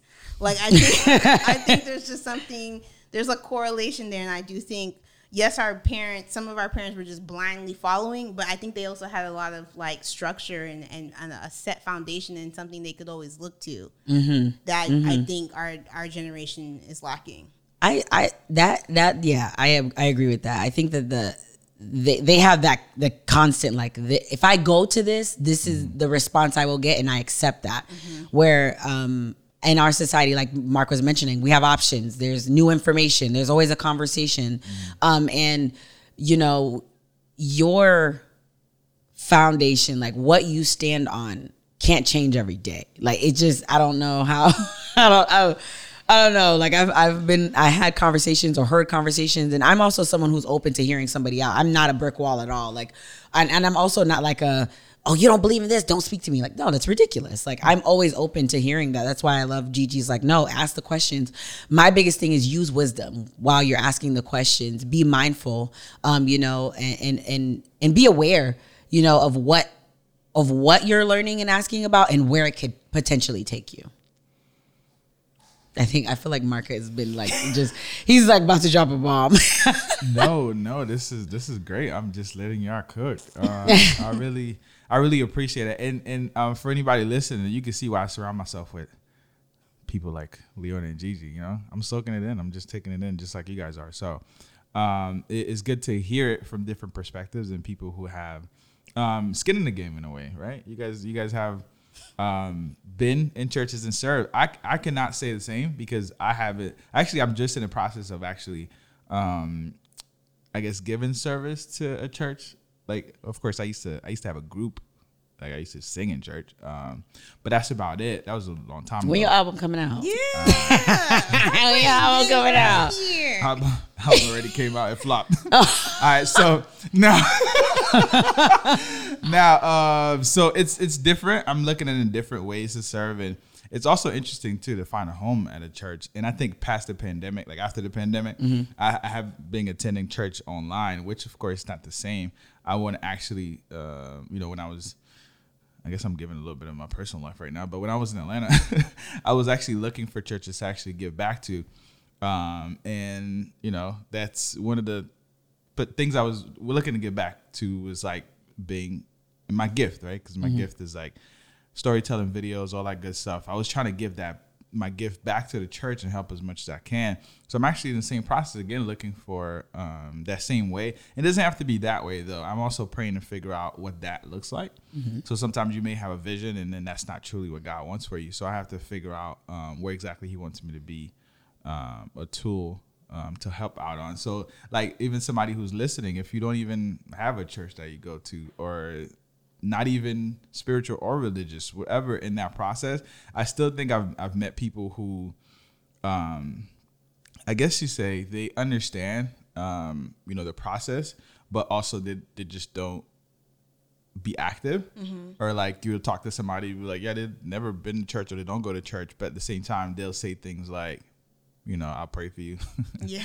or you know or or like you know thank god this happened. Right. so sometimes it's like What's going on here? which you praying for me but who you praying to? Um so in, in in that aspect as a as an adult right you start you start like taking things for like you become more mature to to take to take things in um into like when somebody say they're gonna pray for you you appreciate it right? Not and most of the time that's the prayer right? Yeah. i'm gonna pray for you is the prayer. So you just take it as that uh but there is a i guess you would say there is a parallel you just have to understand where that person's coming from. They mean well, because sometimes I'd be like, what you mean? you know, I would have asked, you know, what do you mean you gonna pray for me? Because you don't even pray, because that would open up a can to another conversation. Yeah. Um, so we we do have uh, well, I have a circle, and I, I have a quick story. Like, right, I try not to make it long because my stories are usually drawn out, but I try not to make this super super long.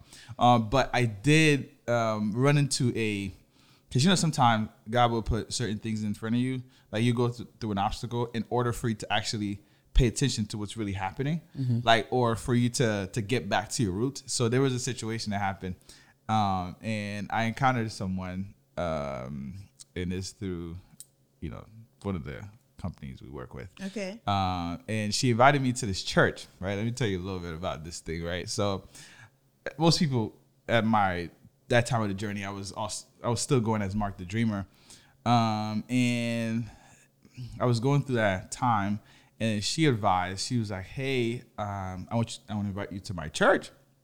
And I was like, sure, I go to the church um, because at that time I just I just needed I needed that. It's almost like I needed an invitation because again I didn't really have a, a place I was going.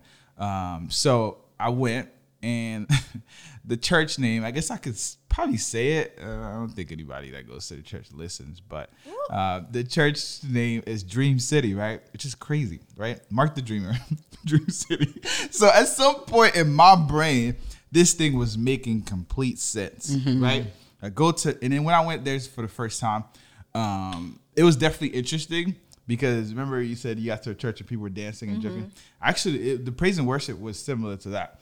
So like people were, you know, and there was a it was a thing. Again, I'm not putting this church on blast in a bad way, but I'm just breaking the stuff that went down in my brain at the time. Mm-hmm. So they had this during the time of worship you know, after worship, sometimes people do feel the worship so heavy that they start either having Speaking in speaking in tongue and doing. Right. Mm-hmm. So there was a, a a process where they would lay these newspaper down and like people would literally start crying in them, like over the newspaper, which was interesting. It looks like a you know, it's like they were ready for it. Mm-hmm. Like as soon as that was happening, people had newspaper and drop it on the floor as soon as somebody started, you know, catching that oh, that experience. So to me, I, you know, I kind of overlooked that. And then when the when the pastor was preaching, he was preaching to almost like he knew the demographic he was speaking to. Like it was like people who have been through things and he's here to be the the I guess you say to uplift them and give them mm-hmm. the word based on What they're going through. right.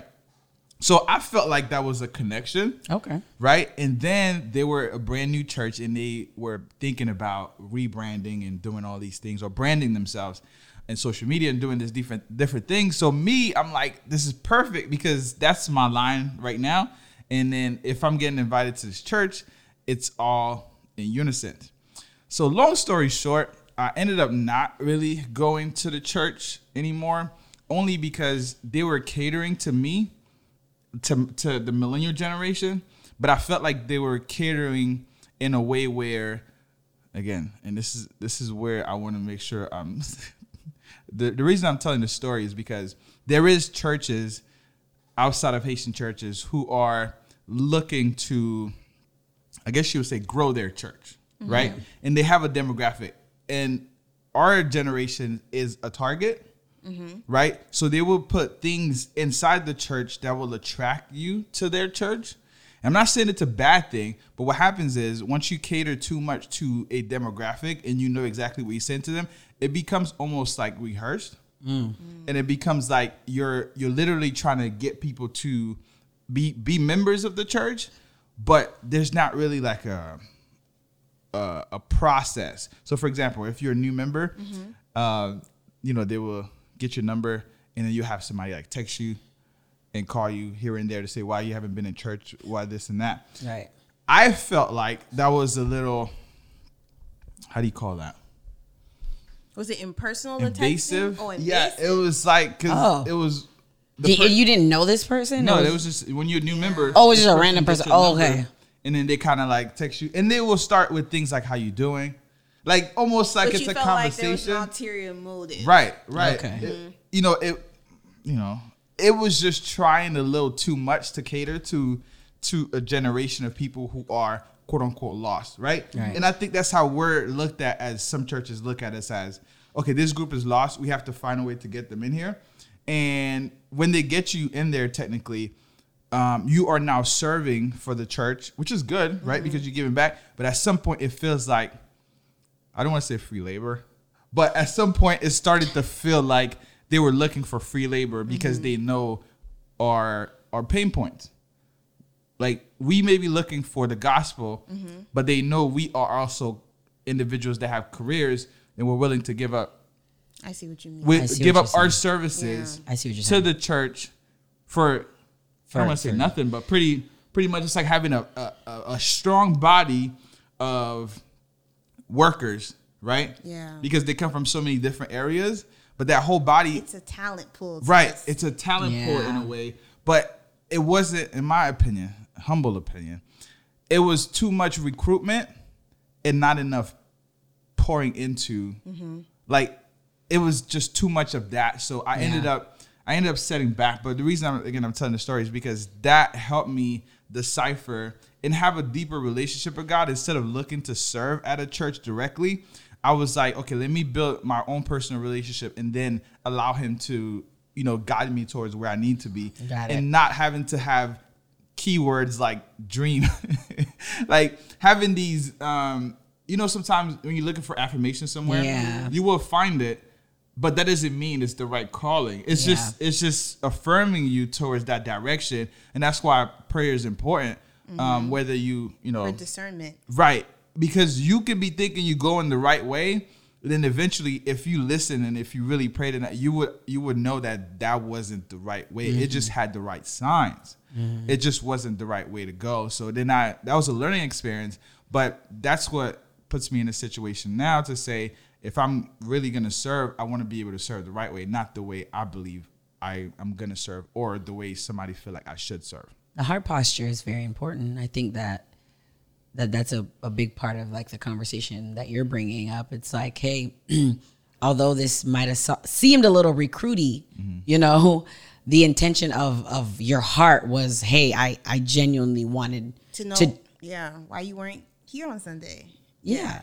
Not, or why you weren't here on Sunday, but also like in your position of wanting to serve, mm-hmm. like you had that genuine, hey, I want to do this, but were met with, you know, kind of a little bit of something a little uncomfortable f- for your for your liking. But you know something that the Haitian church taught me, which wasn't directional, was I was judging a little bit of the people.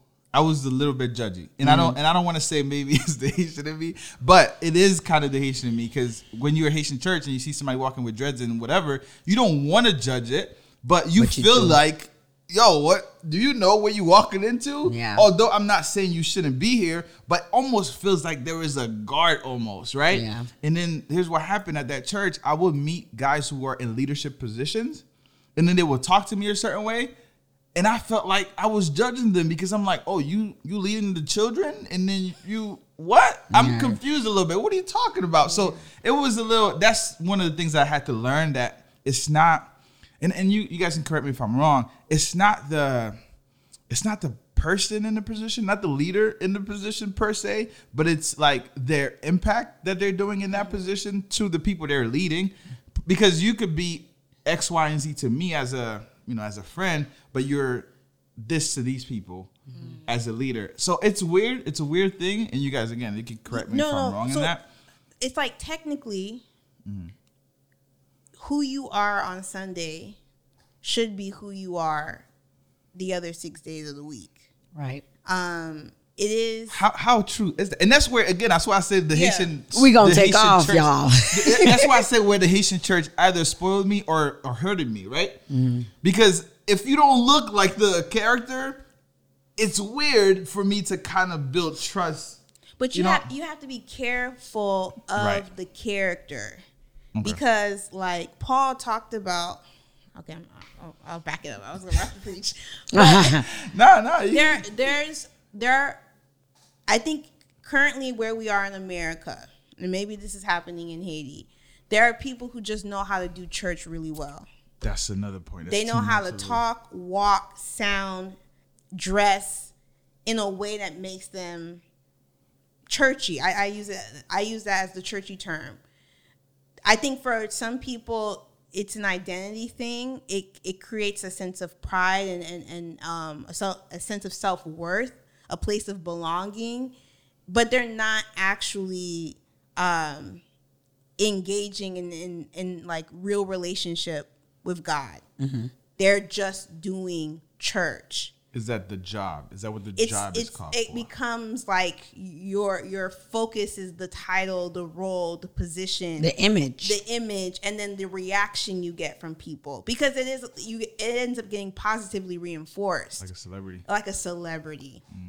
And so I do think when that happens, like we're human. So there's only so long you can kind of keep your facade going until someone is going to see you do something, right? Like you might, someone might hear you listening to secular music or you might slip up and curse. And then when that happens, the person then is like, wait, you're not who you who you make it seem and then they start to question and doubt everything else going on because now they they they, they, they see these figures are not what they said they were but the the truth is like being a believer isn't a certain look sound um tone cadence and everything like that i think that's where people get really like um turned off by Christianity.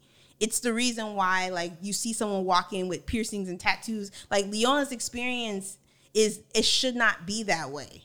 It should not be that way. Anyone shouldn't walk into a church and, and be met with judgment and be and be told they're not like supposed to be here. They are supposed to be here. Now, obviously, is there like a way you should dress yourself depending on the environment and the circumstance? Yes, but you can't just tell someone you don't belong here because you're wearing X, Y, and Z. Because then, how else are they supposed to like grow and have the opportunity to have that relationship? You just became a block when we're supposed to be a guide. Mm-hmm. And so, I I think Mark, like the whole, I think what you're what you are feeling is like God discerning you about certain individuals and the experiences you were having at that church. Not saying there's anything wrong mm-hmm. because I've never been on a Sunday, but like I I I think when you feel it, you should definitely lean and try to understand why it is. And I think you made the best decision by like Oh no, I'm seeing. I'm seeing.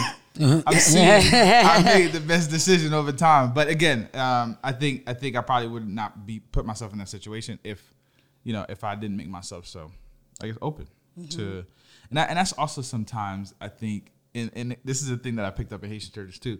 There is there is one thing. It's either it bon Satan, and then, there's no in between. Okay, eh, bon for ou Satan for um, ça. Sin, when you bring that up, something else I was I was kind of pondering on, like just in the conversation around like the different experiences related to church, Haitian church. I want to I want to also mention like the aspect of church hurt and how mm. very traumatic things come of that. Like th- there are some that we're not discussing based off of our experiences, but we know that there is a listener or someone or people who have had those more um, unfortunate situations that have occurred in in in somewhere that should be so sacred and safe like a church or by a church member or things like that. And i just want to pivot to kind of try to connect that to gigi's aspect of the facade of things it's like we all have to be mindful of what we see what we see and what's actually going on like we just have to be mindful of that. And my prayer, my hope is just that in this conversation that we're having and any thought that is going on or any reflection of uh, past anything is the hope that you have may it be placed somewhere that is unchanging which is Christ. And although we are image bear bearers, we are still flawed mm-hmm. and and again like i guess what i'm trying to say is just in the in, in the in the situations where you you have that tug of like to be farther away like i just hope that you just take a minute to think about what does this look like in the in the story God is telling with me. Um, and I think like that's always my angle. And I know it's from a perspective of somebody who's endured a rough exposure to church and yeah, just a rough exposure to church and still trying to choose, well, help me understand why I can't be here.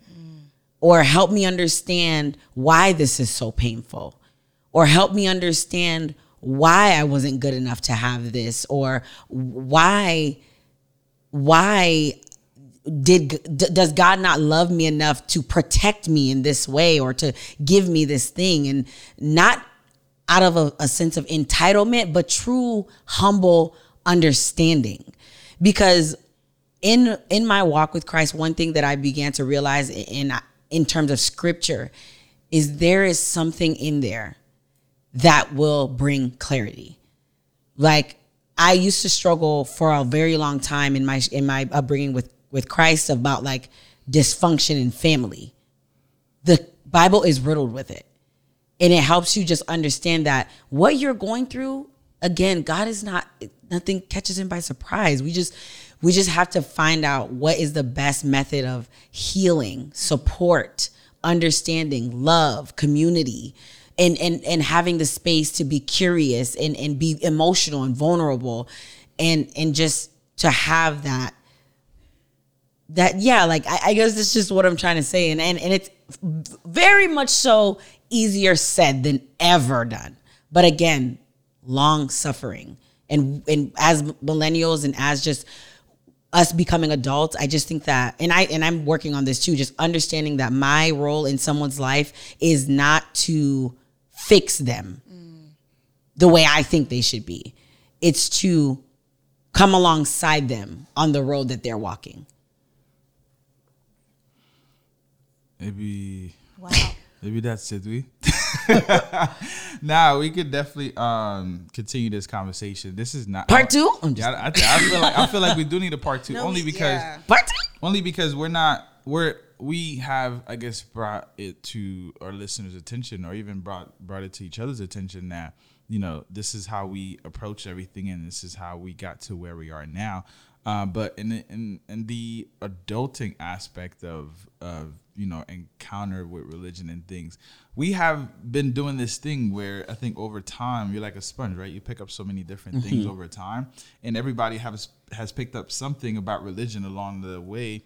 And then as we are here, we're, we're either washing the sponge away from some of the things that we picked up and trying to, mm-hmm. you know, put in new things in there, or it's like, you know, we're completely, you know, mm-hmm. washed it off and we're like, okay, I'm done with threw this. the whole sponge away Right. So it's like there's different aspects of of how we've accounted it, and I think this would be like a more involving conversation if there's just like more than three of us having like this that. conversation because I think it's like similar to um what other conversation that we were having. it was a, like- it was a sex, Sex one education. sex education Right, and also the the dating part too. This Yeah. aspect because there's different conversations because there's different perspectives. Yeah. Um, and I would love to either hear someone who maybe in this current life life who maybe isn't um, a person of religion or faith, and how they're maneuvering through life in that sense, and even if they're thinking about heading that route or not, and what Yeah. are the reasons why, especially in the Haitian community, we know there's other things like uh, other religions, um, and even yeah, I'm not gonna name because then yeah there we would don't just- yeah There would just be a list of things. Um, right right. So I, I do hope that this conversation was able to be at least involving for you guys or in a way where you can relate. And if you can't relate, remember, um, just hit us up on the DM. Número, okay? Uh, uh, with that said, the the same way. I don't know if this is gonna work or not, but we we're gonna try to go off a little bit of the um, the live version of what Haitians believe to be their their problem solver, right? Uh, because chaque Haïtien gon wash their Seigneur m'a ouais côté pour moi passer Ça n'a fait? tous les roches. Did you ever have a washing party? oh my gosh so many times And, and I think I was saying this the other day.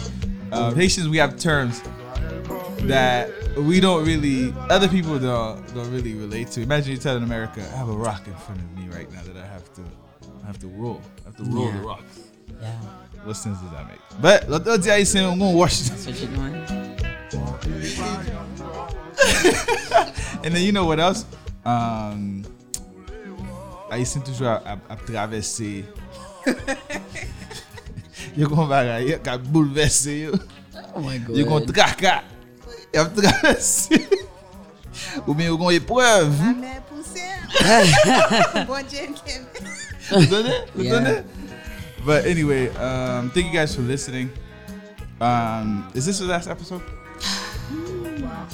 I don't want. Wow, this might be just a cliffhanger, y'all. That's it. Maybe into. I mean, who knows what season three might hold? We're 30 Is, now. so so is this officially? The But last? 30 is a free for all. It's like I now now that you're 30, you have you you do what you want. I'm grown. I'm grown. Are we telling the listeners we grown? Like we no, we are grown. like What's what's what's popping? So is this the last episode? I th- I I think I think if any part two were to come, it it might be kicking off Season three. season three. Mm. Let's vote in the DM. oh, let's vote right here. This is gonna be posted on our Instagram story with a question. You heard me? Parce Yes. que if it wasn't for bon Dieu dans ciel là, season 2 peut être arrivé. Parce que te gen wash. Te gen wash. Mais wash your te roule, ok? Mesdames, mesdames. But with that said, um, thank you guys for being such awesome listeners. Uh, first of all, if you listened from day one, if you were in season one, um, you made it. Now we're we're closing off season two um, with our adulting series. This was a serious conversation, so hopefully, you know, we did justice by, you know, tapping into anything that you wanted to know about the the adulting process as a Haitian millennial. And if we didn't, we still here. We'll, we'll be back. We'll be back. Uh, with that said, I am Mark the Dreamer signing off for season two. It's Gigi the realist, and it's been a pleasure, y'all. And it's your girl Leona.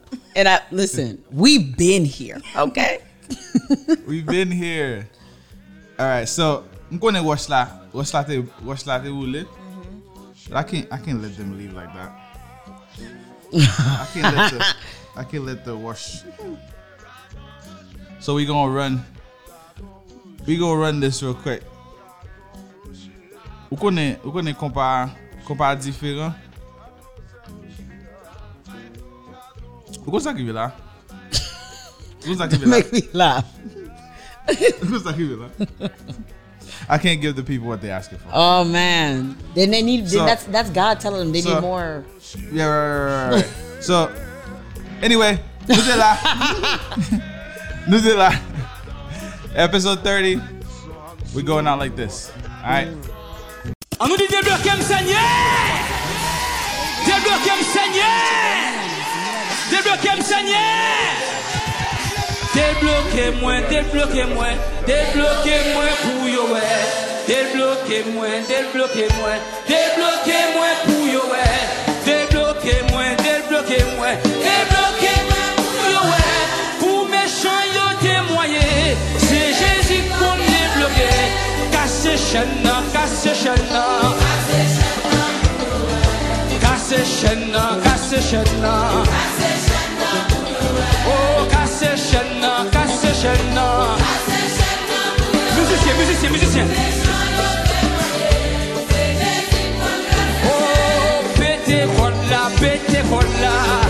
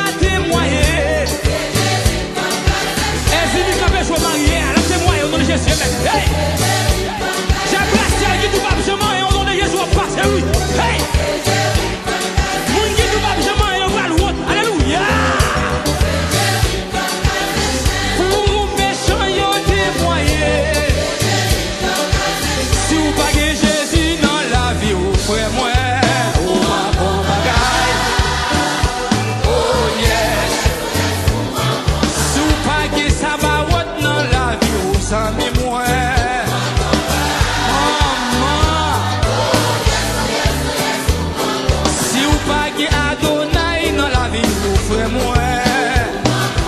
Ou mwen da koute msile, son baga la vye la ou. Si ou pa gen dje Israel, dje de bonte, dje charite